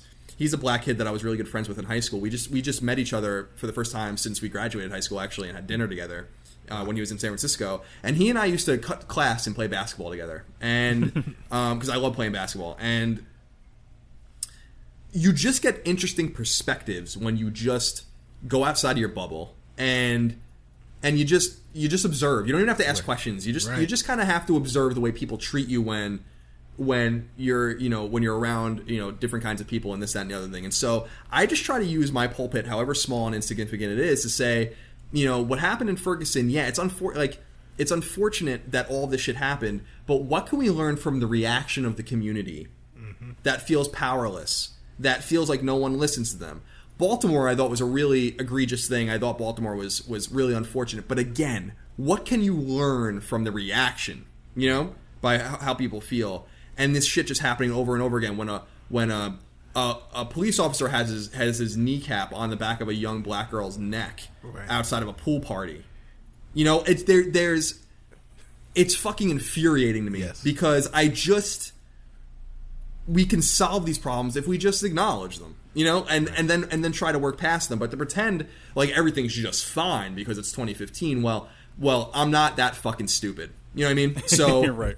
so it, it's just we're, are, is, are things getting better every day certainly are there counterproductive things that are happening are there people that make it worse sure uh, is there opportunism on both sides sure Right. So, because it's, a, it's just a political game like any other game. Sure. But at the at, but in the middle of it is something that is fucking human. You know what I mean? And we have to do something to solve it. You know, and and so we can't just ignore it. Am I going to be able to solve it as a white man? Probably not. But I can do whatever I can to contribute to to to the cognizance of the issues, and then kind of let society deal with them. You know.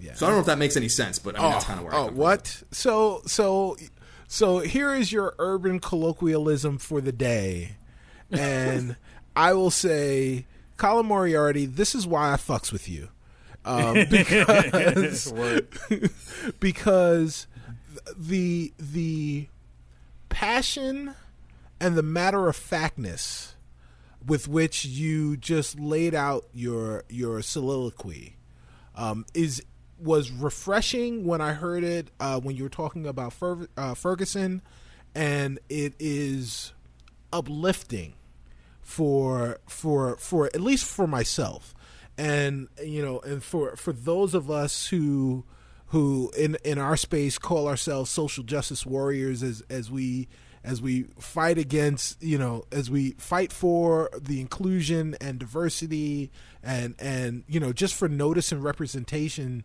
uh, through throughout you know all aspects of of the world whether it be gaming or the the world in general and you know and just kind of fight for not being murdered or feel or even feeling like I'm being hunted. Um the the the just the the way that you were able to just kind of put that out there is is so refreshing for me. Um uh, because it, it's rare, as as unfortunate as it may be, it's rare to have a white person with no skin in the game, outside of being a citizen of this country who believes, who is a patriot, who believes in the the foundation of the country and the tenets for um, by which this country was was formed. Um, it it's amazing to have someone else someone who doesn't necessarily have to say the things that we have been saying for for decades and centuries. Um, Say it so matter of factly. So thank you know from the bottom of my heart, man. Really, thank you for for saying that for saying for telling the truth. You're very welcome, and, and that's what it is, right? It's the truth. That I mean, it's just it's just the fucking truth, and that's Right. and if people don't want to hear the truth, then there's nothing I can do about that. I'm not I'm not going to say we're not talking about video games and is it good or it's bad. This is a human issue with with a with a history, a, a chronicle of just one fucked up thing after the other, and at some point, you know, we have to you know. We have to just come to terms with the fact that we have, as a society, it's not an implication of individuals. Right, We have as a society a systemic problem where it's even a debate that the Confederate flag, for instance, is being flown outside the state house in the capital of South Carolina. The Confederates were traitors. right. You know, like I don't get it. Even if you, even if you're not in, into the whole racism thing, and you don't want Right. to, it's a states' right issue. If that's what you want, to, whatever. Right. You know, like as I said on the on the Confederate episode, everyone was into states' rights. It was fucking 1861. You know what I mean? Right. It's it, it, like everyone understood what the Tenth Amendment was in 1861. It had nothing to do with that. It was about the preservation of an economic system that that emboldened itself and made itself profitable through slavery, which is why the Southern economy collapsed after the Civil War. Mm-hmm. So it also collapsed because we fucking destroyed it. But but the but it collapsed because it was there was no workforce anymore. And- Right, and right, right. these are just facts. You know what I mean? And it's not to say that you know people like Abraham Lincoln were. You know, Abraham Lincoln notoriously said that if he could end the war without freeing any slaves, he would have done that. Right. It's to say that you have to you have to every- every gray every gray cloud has a silver lining. You have to you have to kind of grasp onto those and figure out how we can make it less the sky's less gray as we go on. And when we have these things that divide us. Um, by something as par- as as ridiculous as race, which means really nothing anymore, except for the way it divides us, but not by the way it binds us.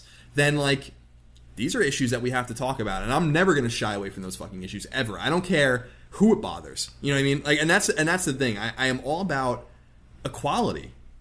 And and it's the fun it's the fundamental aspect of, of liberty. Yes. you can't you can't you know justice is represented in in in greek and roman you know in greek and roman and in the united states with a blindfold right, wrapped around her eyes so she doesn't she can't see. She holds the scales of justice. Right. and it's so fucked up to me that something that you can see is the way that we judge people and not by the, the, the content of their character and, and, and, and, and, and, and their principles and their work ethic and their merit and their intelligence these things have to matter And if we're not going to, if people want to stay away from these things because they're divisive or they don't want to get in arguments, well, I don't give a fuck. You know, like it's it's it's it's not. It, we're not arguing about trivial things. We're arguing about people's lives, and so Exactly. and I want to be really clear. Like what happened in Ferguson, we're going to find out what happened in Ferguson in its totality, in terms of from you know from point A to point B, in terms of what this cop did and what these kids did and all these kinds of things. That's not really what's at play to me. What's at play to me is why did this happen, and what what what what, what told us about this reaction? A, a young man was killed for no reason. We all, we, we know that, right? But there's more to the story than that. The, what's more to the story is why did a community of people react in this way? And it's because no one fucking listens. Yep. You know? And that's why it happens. And we are going to find ourselves here over and over and over again until, Until someone does something. You know? And if so I can contribute to that in just a little way, then I'm going to do that. And if and if it means something, it doesn't. If it doesn't, it doesn't. And if it bothers some people or alienates some people, well, I, I think it's worth alienating people over over issues of liberty, and um, and that's kind of where I stand. You know, it's not even a, it's not even an issue of anything other than like being a human being, and that and that and that transcends race. That goes to religion. That goes to you know, oh, there's there's so much anti-religion bigotry on both sides in this country Right. too. With Right. with there's a lot of anti-Christian, a lot of that kind of stuff. There's a lot of anti-Muslim, Right. uh, an, you know, anti-Jew, you know, anti-Semitic kind of feelings. We have to learn how to get along with each other. Right. You know, and I think- we. I don't know. I'm sorry. I'm I'm, I'm on my. No, no, no, no, no, no, no. I didn't mean to cut you off. You No, let's go. Please, no, please go. so, so, so I think I think a couple of things. I have two questions to ask you that bounce off of what you just said. But I guess the first part of that is, and I guess this is the the easier question is, we talk a lot about where we want the country to go. We talk about where we see the country hopefully hopefully getting to in our lifetime, which it more than likely won't if we're being honest about it. How much of this is because we placate the stupid and the ignorant? Yeah, yeah. Because that's my question. Yeah, I, I think I think it's a huge issue. I, I think it's the it's the mentality of everyone gets a trophy, right? Like, Right. Sure. It's the same, and this is maybe where my conservatism comes out in some in some shade because it's like we always talk about how in capitalism there's winners and losers. There has to be losers for there to be winners, right? It's the same thing. It's the same thing in, in sports where you, you, you can't all win. It's not possible. You know what I mean? Right. And Right. I think there is a thing where like, well, we don't want to offend anyone, and we don't want to tell the truth. You know? Right, And right, right. Tell people that they're wrong about things. Guess what? The Earth isn't six thousand years old. Guess what? Humans did cause and are causing global warming. Guess what? Like these are facts. We evolved from apes and all these things. It's not. It's not up for debate. You know what I mean? Right, and, and, right. and and there are certain things that you're, you're absolutely right. Where it's just like, well, let's give both you know both sides the argument. It reminds me of the Bill Nye Ken Ham debate. I don't know if you guys saw Right. that. Oh my yes, God, yes. that and, and it was like, book. There's a and it was like, what the? F- I, I I give a lot of credit to Bill Nye. I have a lot of respect for him. He shouldn't have done that debate because what it did was Right. give a lot of attention to a side that doesn't deserve equal weight. You know, Exactly. and it's not a reflection on Ken Ham as a person because I'm sure Ken Ham's a, a fine person. It's a reflection on his ideas, mm-hmm. and Right. it's not an academic debate. Evolution is not an academic debate. It's right. over. right. You know what I mean? and and, right. and so I agree with you where you know people say, well, you know, racism solved in the United States. Well, fucking clearly it isn't. You know what I mean? clearly, I think that we have a young generation, a very young and very tolerant generation coming up. You know, Yeah, I- I can agree with Our that. generation and the generation behind us, it's going to get better. I really do believe it will get better Sure. but it's not better yet. No. And and every step we take is a, is a step, uh, uh, hopefully, of positivity to make things better. But we have to understand. I'm not one of all these people that tries to like be like you know I, I I'm not one of these people like well I'm privileged and I'm white and I'm straight and I'm male and all these kinds of things. But I am, and and I'm never gonna quite understand what it's like to be a, a, black man or a Muslim woman or whatever whatever it happens to be, and so I can only empathize in the way that I know how, and and that's at least acknowledging that the problems exist. I tell this story sometimes. I don't think I've ever told this story on the podcast.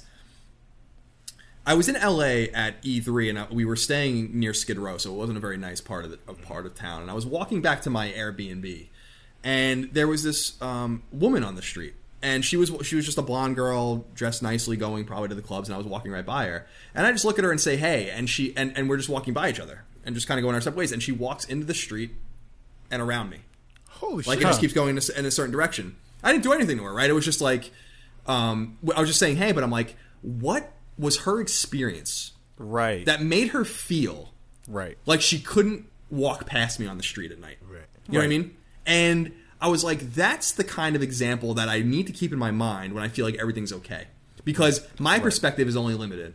You know, Mm-hmm. and even though that girl and I just walked past each other and out of our in and out of our lives and like that, she walked around me because something in her past told her that she needed to do that, and Right. that's that, that to me was an illuminating experience, very illuminating experience. I heard a really interesting tweet from someone that's talking about race relations, talking about because there's a there's an MTV show that just came out last night that was called. This is on Thursday. We're taping this Thursday, so Wednesday of, of last week. Um, it was a show on MTV called White People, and she's watching it, and the the she said something really profound, and she said. Um, black black people in America are taught about taught taught things about race from a very early age, and many white people, most white people, are only taught about race in when they become an adult. Mm.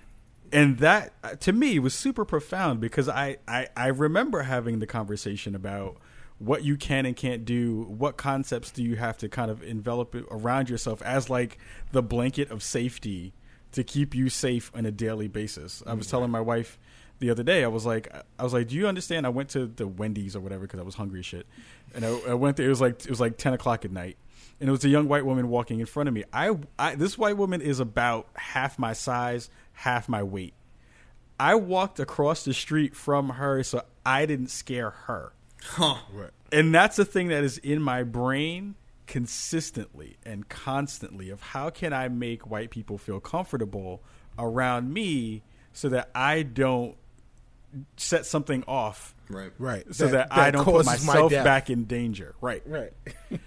And I'm like, to have that conversation is, you know, to have you say what you said on those two shows, and, and I'm sure you have these conversations with, with people in your life, but also to know that that is a conversation that we as black people consistently have to, to kind of bring up and that it's not a discussion that's already being had in other circles Right. is is the thing that we always talk about. But uh, before before we get to, to what you had to say C the second part of that co- part of that conversation I wanted to ask was I appreciate the fact that you do this we see with the climate the, the quote unquote political climate in gaming that a lot of folks don't talk about this when these things come up. Right. what do you think that that's a do you feel like that's a thing that's just like people feel it's too taboo? You know people are just like i don't want to i don't want to dig myself into this hole because there's no good way to come out of it. Uh, because i as a person am like hey I, I know that i'm affected by these things because i'm a citizen. I'm a person i'm a human being but it never seems to really come out except for very small amounts of people who, who talk about social justice issues or issues of race or, or, or, or things like that so, so where do you where do you think that that is, is in the spectrum of like who we are as game journalists, game journalists, or and people in the gaming industry. I think one of the reasons that people, especially in games, don't like talking about, in a mainstream way, talking about social issues, whether they're, you know, we, we hear a lot about it with gay marriage, for instance, some with race and, and, and female representation and all those kinds of things. But I think one of the things that's a turnoff to a lot of people, kind of just in the middle, that are just kind of observing or don't fall into one of these these very stratified categories, is hmm. they're they're afraid of getting involved in what I think is a very is turned into a very classical political argument where there is no middle ground and there's no fucking sanity in any of the conversations that are happening.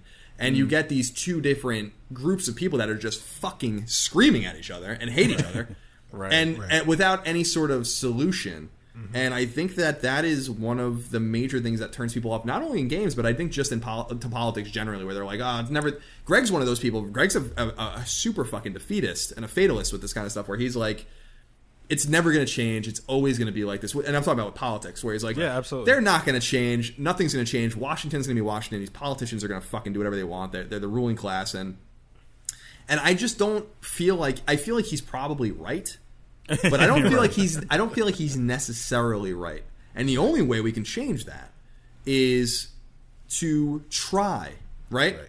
To try to have these conversations and to listen to like all sides of the argument because I, I think that even the right the arguments on the side of um, whatever it is social justice if you want to call it can be very extreme you know Sure, sure. Absolutely. Absolutely. um, you know like I think that like when people uh, when people see sexism for instance in everything Everything. Right. you know Right, right, right. um Right. i'm like well i just don't agree with you you know or when people get offended by a joke i'm like anything can be joked about i don't care how offensive it is sometimes the most offensive jokes are the funniest Oh, the Um, funniest. exactly. Thank you, sir.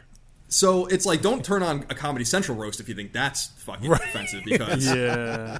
that shit makes me laugh because I'm like, that is so awful. What you're saying is Right, awful. right. But it's funny. Right. We have to be able to laugh at ourselves too, right? We have to be able to laugh at ourselves. That's an important thing. I, so maybe that's another salient point is that we take ourselves a little too seriously sometimes. Mm-hmm. There has to be moments of like of levity and moments of laughter and moments of because that, that those are the things we were talking about. What unifies us before in the first part of the show, where we were talking about like, Right. well, we all want a better life for our families. We all want economic success and a Right. vibrant middle class and all the. Well, we also all want to laugh.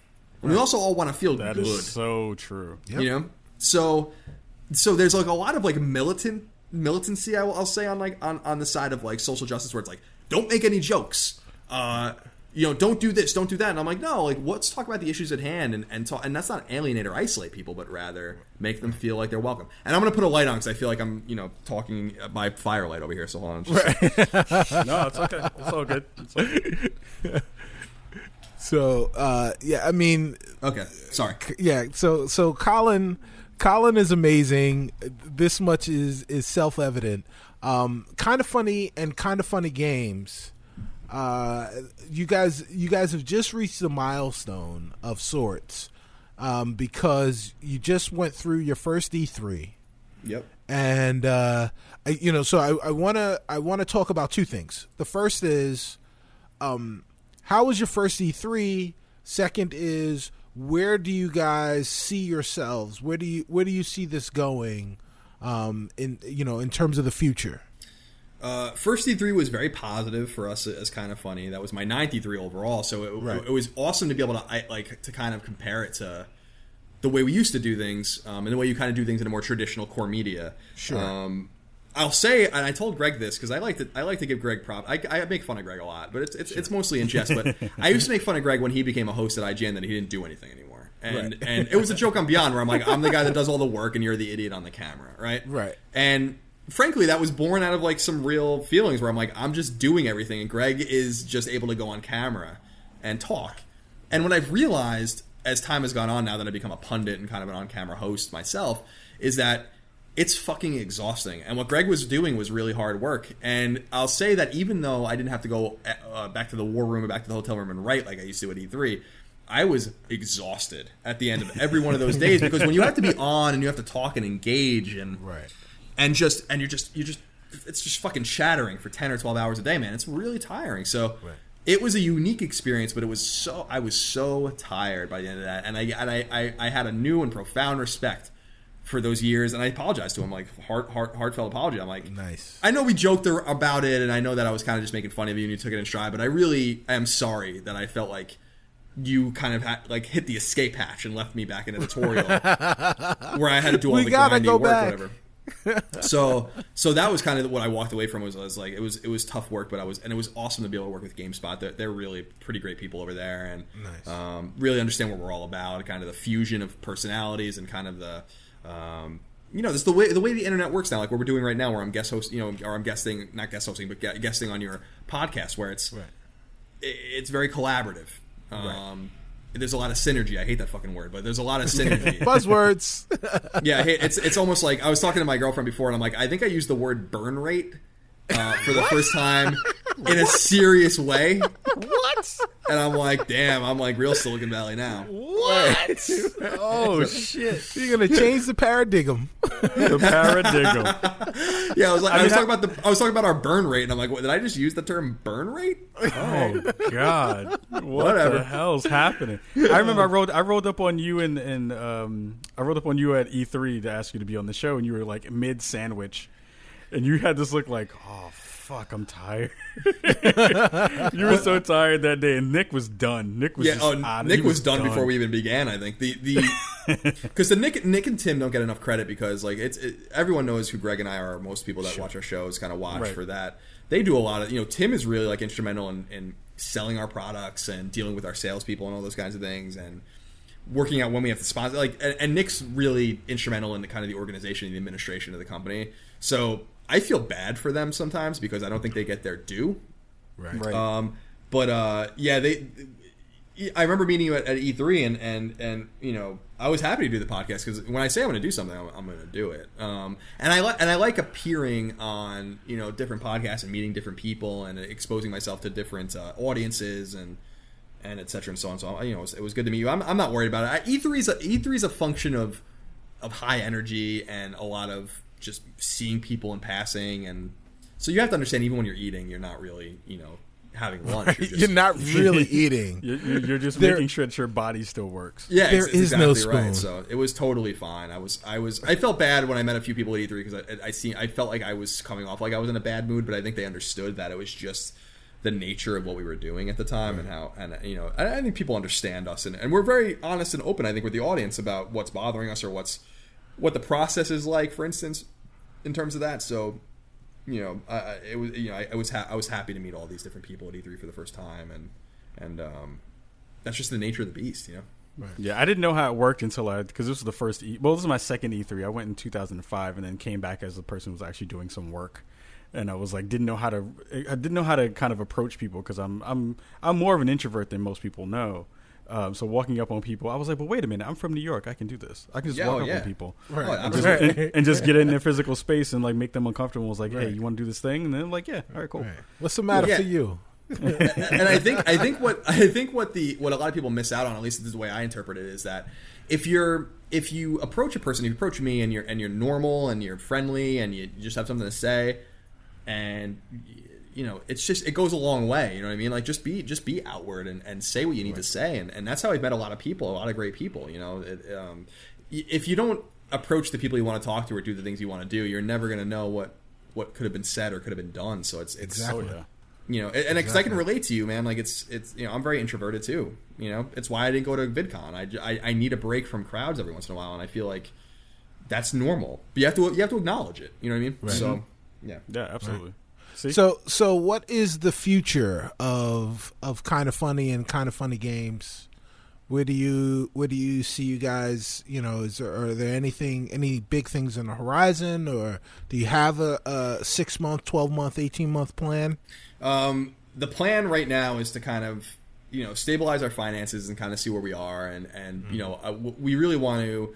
Kevin's a contractor for us right now. We really like to make him a salaried employee and take Okay. care of our own and um, do those kinds of things. I think that the future is steady growth, but we don't want to be too big and we don't want to be too bulbous um, and unwieldy because I think that the, the minute we lose control of our audience and lose control of what we're doing and, and are able to lose that intimacy is the it kind of defeats the purpose of what we're doing to begin with. So Sure. the idea isn't to become like a new IGN or a new GameSpot or whatever. It's to, it's to continue to be ourselves and slowly engender an audience of, of solid people that want what I think is solid, although silly sometimes and very low budget kind of content.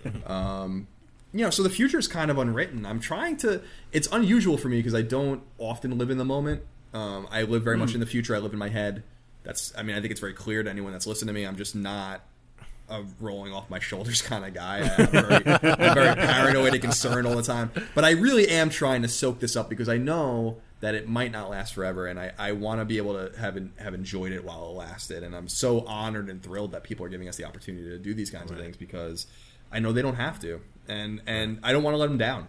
You know what I mean? I really don't want to let them down, and uh, so that's one of the things I carry with me every day is just whatever the future is. Are the people that are with us happy? That's that's the question I ask myself every day. And if they're not, I want to hear from them. You know. Nice, nice.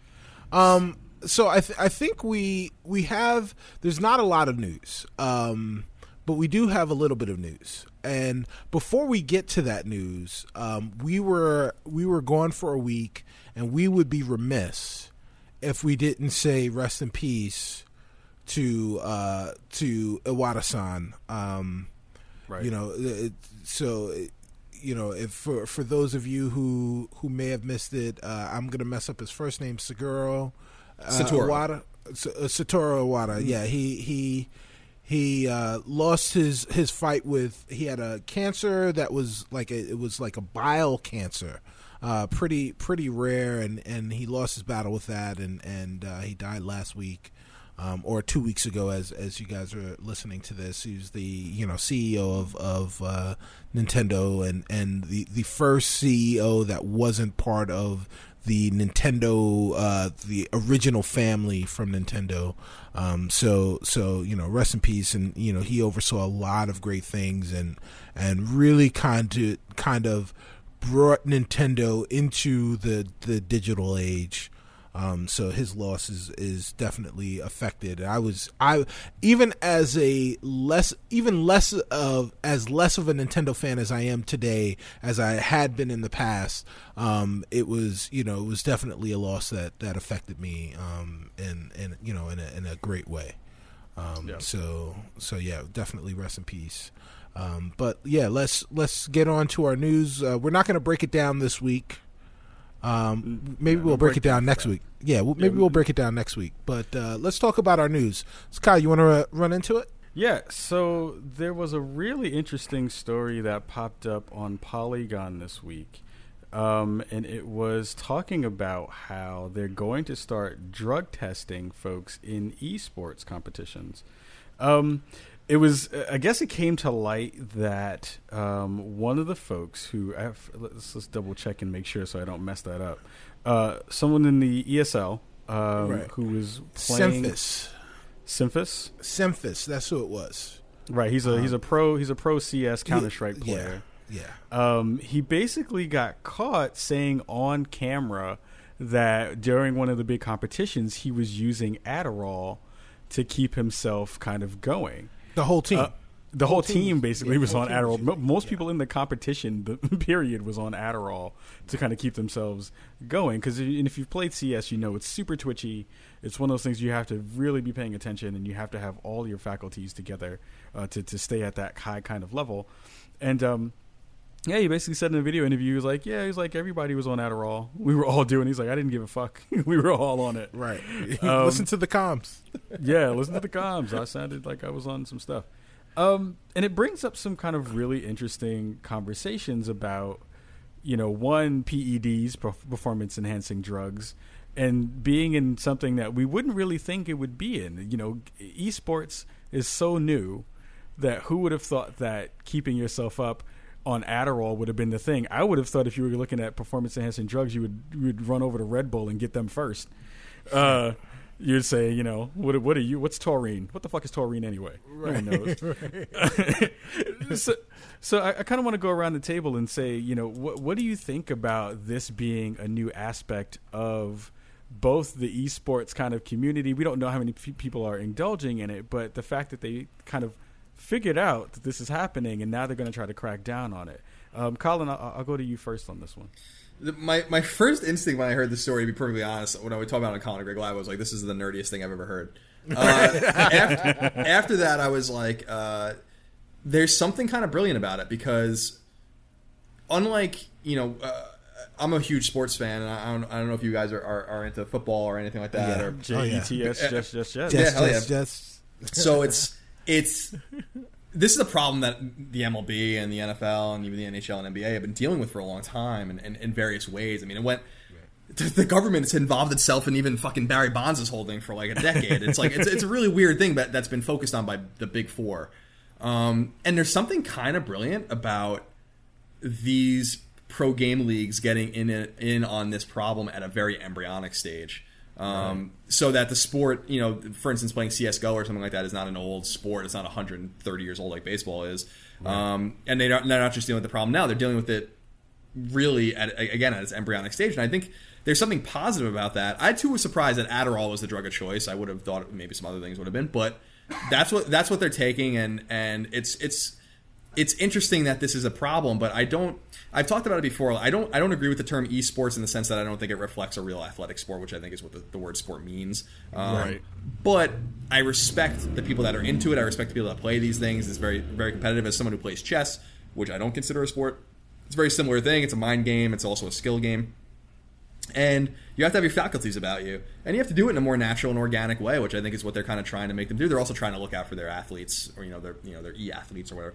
Um, so I think that regardless of how you want to term what you know categorize what they do, it's cool that they actually you know in hindsight, now that I really have thought about it, it's kind of cool that they've they've nipped this in the bud now because it might be a really significant issue in five or ten years with different kinds of drugs, and at least there's a precedent set where it's like, well, we did this from the very beginning, and so it seems to me it seems like they care, and I think that that's uh, Right. that's that's that's rare, man, because you know you always hear fucking horror stories. You know, we're big football fans. You hear horror stories in the NFL about you know just get your injection and go back out there. Or hockey players are the fucking craziest people because they, Oh, um, you know, and I played hockey for a long time, and it really isn't born in the sport where it's like just fucking get out there. You know what I mean? and right. you know that that famous shot of uh, this past spring of a guy getting sliced across his face by a Face, skate right. And was back in. Like they just stitched him up. You know, the guy should have been in the fucking hospital. You know, Right. So there comes a point of like you're not you're not um, you're not more of a man or more of a woman by doing these kinds of things. After a while, you have to fucking be safe and and and uh, someone on that bench should have been like you really in in the hockey game should have been like you really should go to the fucking hospital. But he knew that he but he knew that his coaches would look down on him and his and his and his Mm-hmm. peers would look down on him and he's going to be on ESPN and on Sports Center he's going to look like a fucking man. But really, he should have been more worried about is he going to lose his fucking eyeball.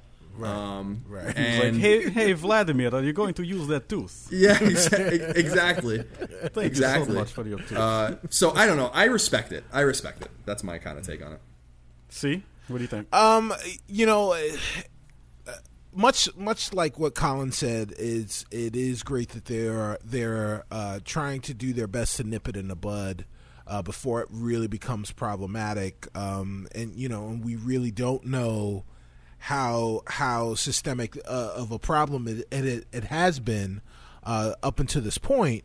But the question that I have is, what are they going to test for? You know, obviously, Right. they, you know, they did talk about Adderall, um, but you were kind of joking. But you know, what about Red Bull? What about Monster? What about these these things? You know, am I going to be able to take if I can't take Adderall? Can I take NoDoz? You know, can I Right, take these right. things? These, you know, they're they're caffeine pills, and if I can't take those, then why can I drink Monster? And if you, you know, you obviously you got to be able to drink Monster because they're sponsoring everything. So, so, um, you know, so I mean, if you're not going to outlaw Monster, then you, you know, are you going to outlaw NoDoz? Are you going to outlaw all these other things? And you know, are you going to test for things like marijuana? Uh, You know, personally, marijuana testing in any sport um, you know, classifying marijuana as a performance enhancing drug is, is the most oxy- oxymoronic thing that I've heard in sports. Wait a minute. Oh. Actually, you know what? Here's here's where it would actually be worth it. Okay. Professional eating. Oh, all right, all right, fair enough, fair enough, fair enough. Kobayashi, That's a great point. That's a really you good point. Kobayashi cannot smoke a doob. He That's can't what I'm have a blunt before before on July fourth before he goes to Coney Island. Cody Chestnut smoking a bowl before. Oh. Right, right. it's smart, but but I agree with you. Like the the it ha- it- they're very selective, right? It's it's the same thing with the NFL. Like Sheldon Richardson on the Jets, who's the Jets' best player, Right. was has been suspended for four games for smoking weed, and I lost my mind when I saw that because I'm like, who gives a shit? Like he's not. This is, if anything, is hurting him. Hurting himself, I don't right, really believe exactly. that that it's hurting him. But the funny thing is, is that um, he can go drink. And, Right. and that's going to be way Absolutely. more destructive on him than than Absolutely. And, and there's nothing wrong with drinking either. I'm just saying it, it, it they're just so selective about it. Weed's not fucking killing anyone, and it's certainly not hindering his performance in any, in right. meaningful It's not way. So- enhancing it at all at at, in, at any level. but it might At be, any level. it- it- I agree with you, but it might be good for him. And I'm not saying he's necessarily doing it for this reason. Everyone smokes weed Right. recreationally, but it, it, it, it might be good for him where it's like, uh, I'm in a lot of pain, or I'm I'm, Right. I'm, I'm stressed out. I have a lot of anxiety. I'm. You can't you can't judge people based on on these very selective criteria. So I Mm-hmm. agree with you. Where you know caffeine, like you're talking about with all these kinds of things, like where do you draw the line? And to me, Right. that needs to be outlined because in the NFL it's not outlined right now. And if I was the NFLPA, for instance, I'd be flipping the fuck out about this kind of stuff. And if I was Mm-hmm. re- renegotiating the, the CBA, which they're gonna have to do in a couple of years, Right. I would be, I'd make sure to be like, we have to take this off. If our players want to smoke marijuana, that's their business, you know. Right. But if you want to, but if you want to go at them for these other drugs that are more performance enhancing and actually relevant to the game on Sunday, then you know, have at it. Sure, sure. I'd give I mean, them. I'd well- give them all the weed. Just keep them away from the fireworks, and then we'll all be. Yeah. good. Oh my god! Can you believe those Exactly. stories? Two different, two different players got their fucking fingers blown. That was really weird. That was some crazy shit, right? I, I remember reading that the next day on ESPN, and I'm like, what the fuck? To, uh, well, Right? The first time I read the guy in the Giants lost his fingers, and then it was Yeah, a guy in the Buccaneers or something, and I was like, really, two different players? Mm-hmm. Yeah, Yep. Oh, Because you Yeah, remember when at- Ben Roethlisberger got into that bike accident, yeah. and Yeah. that was the thing. But I was like, you know, that's super kind of neat, niche and like crazy. But like now, that's way past the, the pale now with like finger, fireworks and shit. Yeah, it's bizarre, isn't it? I was like, that was really weird. I, fireworks always, you know, having grown up on Long Island in Suffolk County, the Grucci's are like a huge family out there. Grucci Fireworks is a Yeah, big fucking yeah. company. Um, And my mom used to tell me this story about right before I was born. It was in 1982. The Grucci factory blew up on Long Island, and uh, a bunch of people died. It was like a really serious thing. And that always that always instilled a really serious fucking fear of fireworks in me. So I'm almost glad. That I like looking at them, and I'm not going to fucking play with them. You know what I mean? so right. these guys are getting involved in some crazy shit. And what's so sad about it is with the limited with the limited career length of a lot of NFL players, it's like you're really you really fucked yourself, man. Like Yeah. A Yeah. cornerback with no fingers is not a very useful cornerback, unfortunately. Oh shit! Yeah, he's swatting the shit out of balls. maybe, maybe he can play like free safety now or something like that. But Right, gonna right, be, he's not going to be he's not going to be picking anyone off with one hand. but he's like but he'll never get called for holding. No, that's true. Oh shit! This is what I'm saying. yeah, anything's open to joking. back. Anything's open to joking about it. I, I, I, Oh I do feel God. bad for those guys because it has real material economic ramifications on their career. You, you know what? You know what though? So so uh, a small part of me feels bad for you. But if you're an adult and you don't know how to handle fireworks correctly and something happens, that's fucking Darwinism. You know, I Yeah, mean, fair enough. I mean, let's, Fair enough. Let's be real. So, I mean, just because you're a multimillionaire doesn't mean that you're not a fucking idiot. Well, hey, wait, Um, wait, wait, hold on. Everyone, hey, there's a lot of people in the NFL who can run a four three. But it's- if you can't run a Right. four three away from a firecracker, you're fucked up.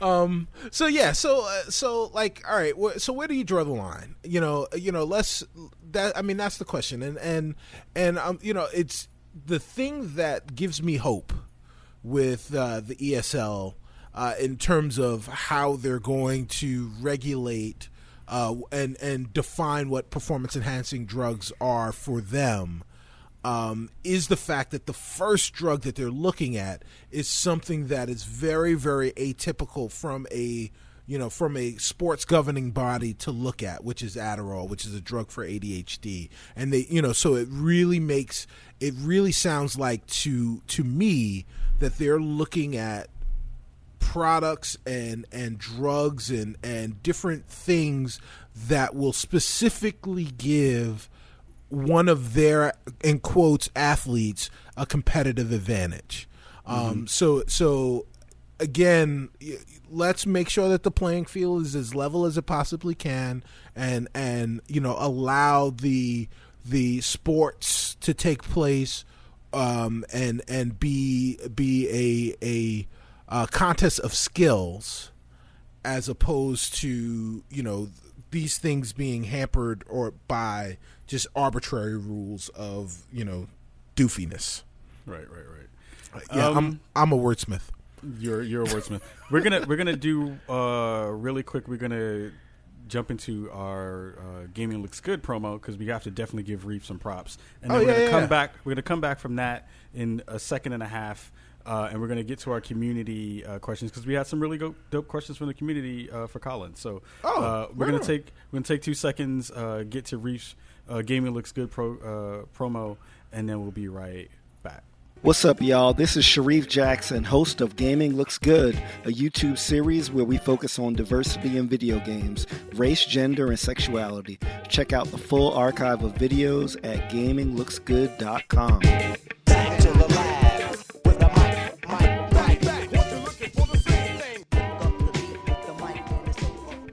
So that was that was uh, our Minister of No Finance, uh, Sharif Jackson, who I don't know. We have a Patreon now, so he might not be our Minister of No Finance. Anyway, Yeah, for much longer. yeah, for much longer. Um, so before we get up out of here, we had uh, asked our folks, uh, our Brookago community, uh, for some questions for Colin, and we had two really awesome ones. One is from. Uh, I think it's from Sharif Jackson, who is the Minister of No Finance. See, that's some bullshit. He's double dipping. This is bullshit. Right, right. Um, so so he he wrote in and He wants to know how he can get paid. light a firecracker and run. Um, so, so so he asked uh, Colin. He said, "When in a console generation do you expect quote unquote true next gen games to to to, to kind of come come out of the woodwork?" I don't know, probably late, right? I, I still don't really know what that term even means when people talk about it because I I, I, I I have identified that to me next gen or I guess this gen now means uh, technical fidelity in terms of all right. Let me give you an example.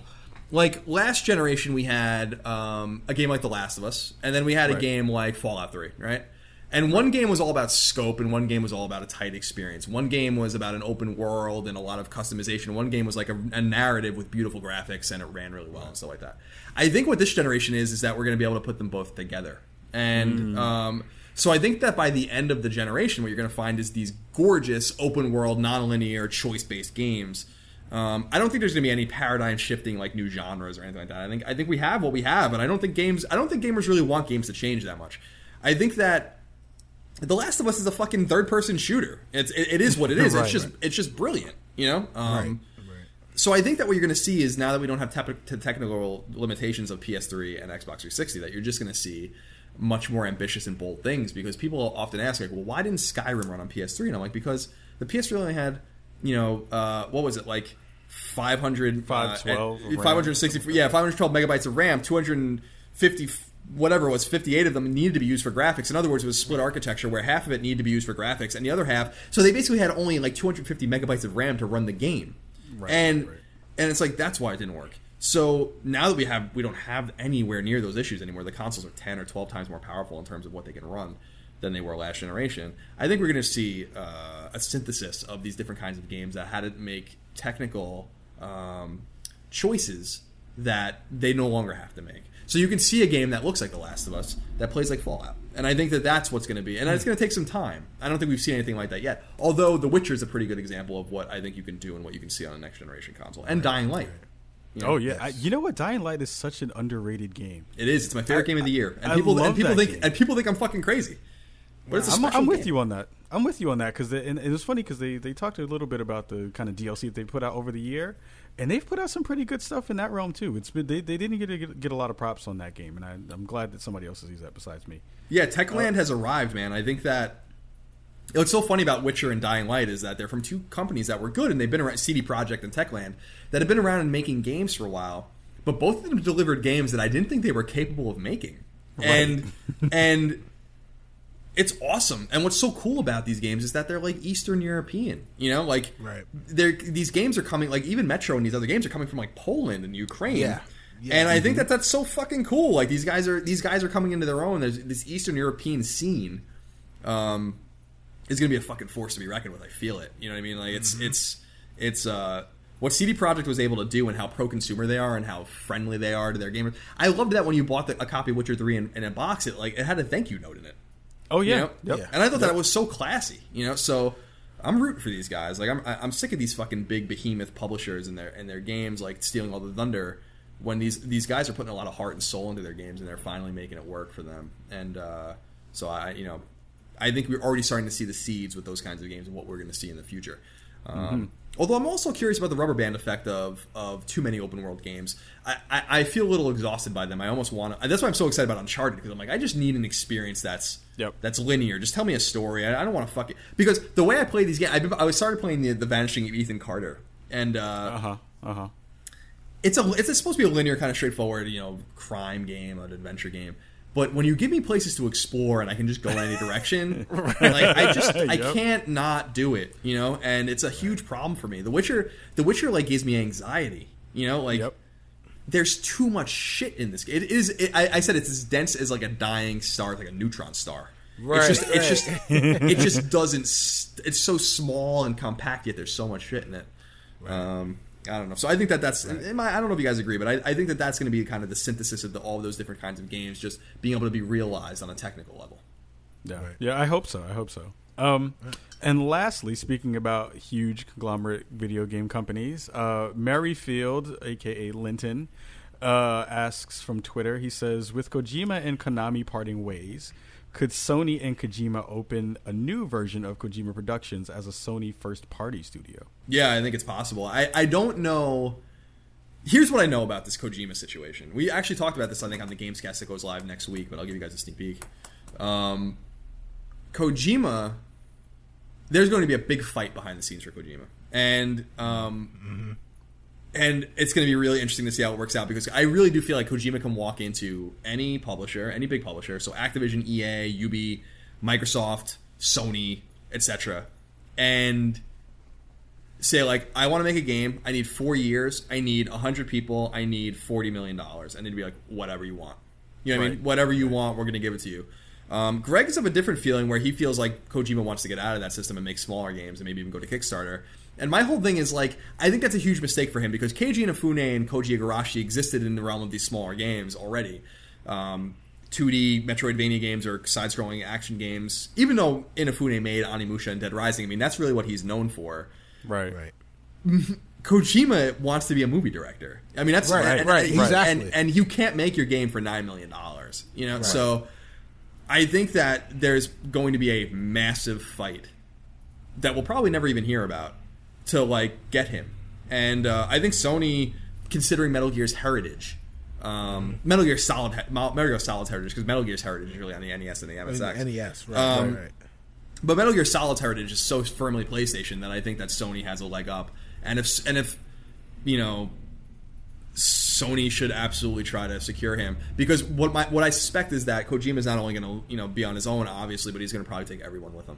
And that and that and that studio because that studio still exists, that Konami studio still exists in Southern California and also in Japan, and I think that he's going to gut them. So, um, you know, So, so he's going to be the biggest free agent on the market. Oh, so. there's no. That's a great way of putting it, and I think there's. I think there's no doubt about it because I talked about that with Amy Hennig too, where you know Amy left Naughty Dog and was kind of out there for a little while in the ether, and I couldn't. Ima- I can't imagine the fucking quarreling that went on. Oh my god! Right. To Oh try to get her to write their next game, you know what Yeah. I mean? Like, and, Yeah. and and EA won, but I'm sure Right, that right. there were other people that were doing anything. Oh could yeah. Oh yeah. And I'm she sure could, they. she could have. I'm sorry. Go She ahead. could have put a she could have put a uh, an ESPN special together for herself. She's talking about where she was taking her talents to. Yeah, exactly. She's so smart and so savvy. Um, and I think what EA probably did was like, it was like, you could write a Star Wars game, you know? And she was probably Right. like, oh, because I think anyone would have been like, because I'm sure she has her own ideas. I know, I know her personally, and I, and I know how studious she is. And when I went and visited her for a history of Naughty Dog, because I interviewed her and a bunch of other people for that. Great, um, great, great fucking story. By the way. Thank you. that I never got to finish it, unfortunately. Great but piece, man. But thank you. I, I'm glad you enjoyed it.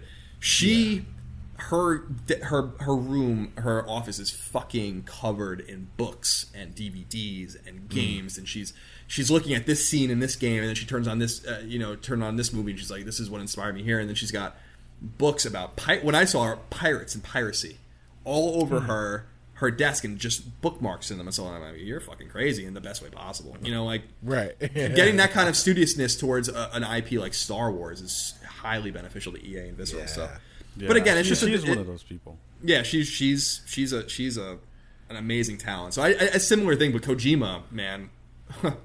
he he can write his ticket. He can do whatever he wants. Yeah. Yeah, I'm, I'm hoping that we can one day. I, I met her at E- uh, GDC this year, and I was like fanboying hard when I rolled up on her.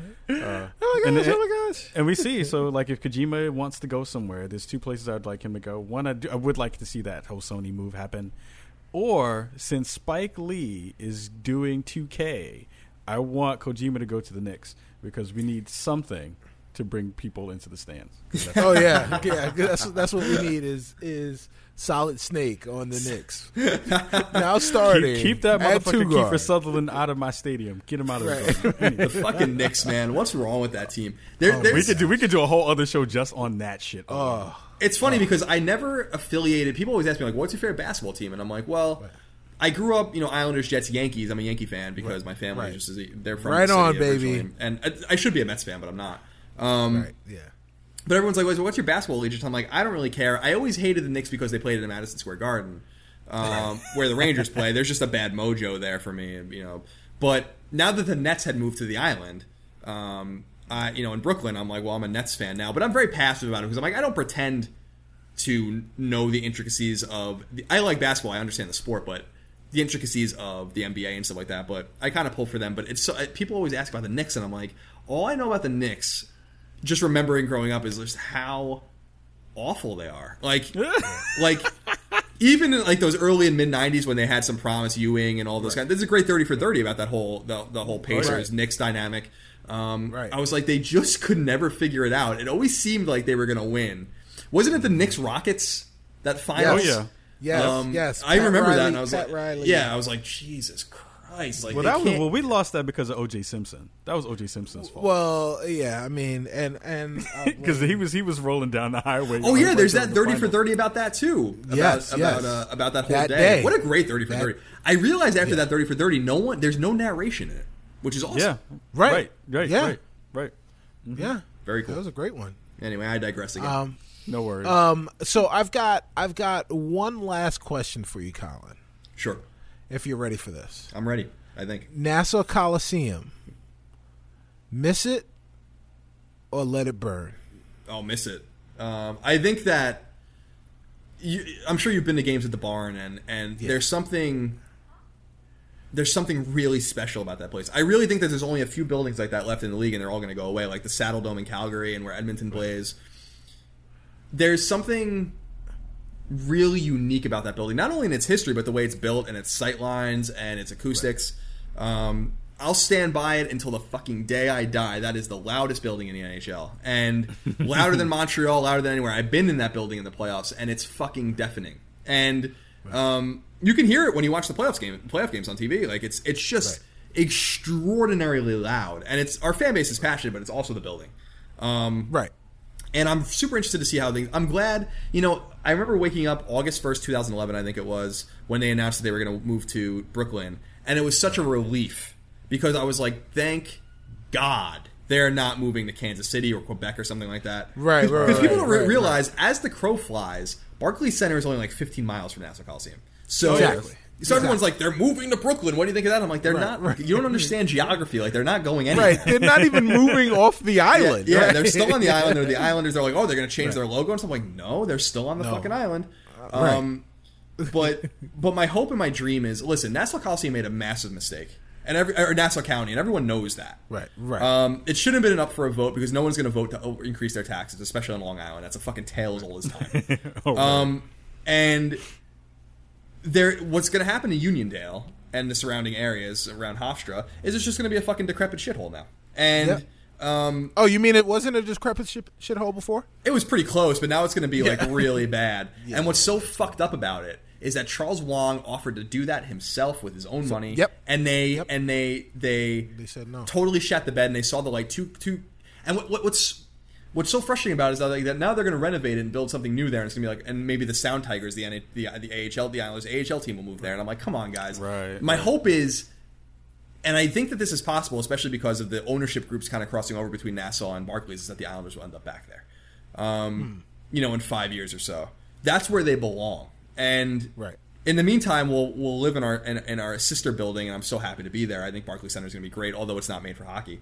Um, but it's really sad, and the way they went out this year in the playoffs was really sad to me because I, Ah, Greg Greg really in an authentic way had me believing that they were the team of destiny. He was like he was like they're gonna win, they're gonna win because I, I kept telling him he's like when would they play the Rangers in the playoffs? I'm like they'll play the Rangers in the second round, and he's like they are the team of destiny, like they're going to play the Rangers. That's how they have to go out, and it just didn't end up happening. But um, I'm just glad that we kept we kept the team. They're gonna have a new fans in Brooklyn. The team is on the up and up. They're gonna be great next year. Right, So right. so I don't know. It's sad to see it go because it's, you know you you know because you've seen games there. It's it's a really special building. I've seen a lot of hockey games in a lot of places and, and, and, and been around a lot of fan bases. San Jose has a beautiful building and, and their and their fans are fucking boring. You know, like I, I like I mm. it's no disrespect to them and their hockey knowledge or their love of hockey. They, they have no and tradition. They have No, no, they have no hockey tradition. tradition in San Jose. I, I went there. So my best friend Ramon and I went there to see a game when he was out here, and he's a huge Devils fan. Um, and so he likes to go into games at the Rock and stuff like that. And I and, and to me, I was always like, uh, "Well, let's go to a San Jose game. I want you to experience this." And we were just making fun of the fact that, and I felt bad about this. We were making fun of the fact that their rafters are full of these fucking random ass banners, like like like Pacific Division winner. And like president's president's trophy, Dart and all these things. and I'm like, where are your fucking Stanley Cup banners? So wait, you don't have one because I, I remember uh, the first time I went to an island or a Sharks game where they were playing the Islanders and the Islanders were fucking terrible. It was in 2009, and uh, Right. These guys were like talking shit to me, and I had my old Islanders jersey on that had the four hashes on it for the four Stanley Cups. Oh yeah, yeah, yeah. and yeah. uh, and I was uh, he's like, yeah, he suck. The Islanders suck, and I'm like, and I'm like, and I just turned around and I was like, one Stanley Cup. Two Stanley Cups, three Stanley Cups, four Stanley Cups, and then I just pointed at the, at the rafters and I was like, "Where are your Stanley Cups?" And that and that and that shut him up pretty quick. Oh my god. I think I think that's I what love that's what that's what most Knicks fans do too when they talk shit to other people. It's like, so where you? How many how many championships you got? Uh, seventy three. right. So, yeah, I, I wasn't born then, but right, we had right, one. right. yeah. So I so I live I live in Chicago, and uh, you know they've they've uh, reinvigorated their hockey tradition here. Absolutely. And I was I was desperately hoping that I would have to overpay for the opportunity to watch my Islanders in uh, in what Chicagoans call the the loudest the loudest place to uh, to see a game. Yeah, maybe know, in their dreams. in, in the in the United Center.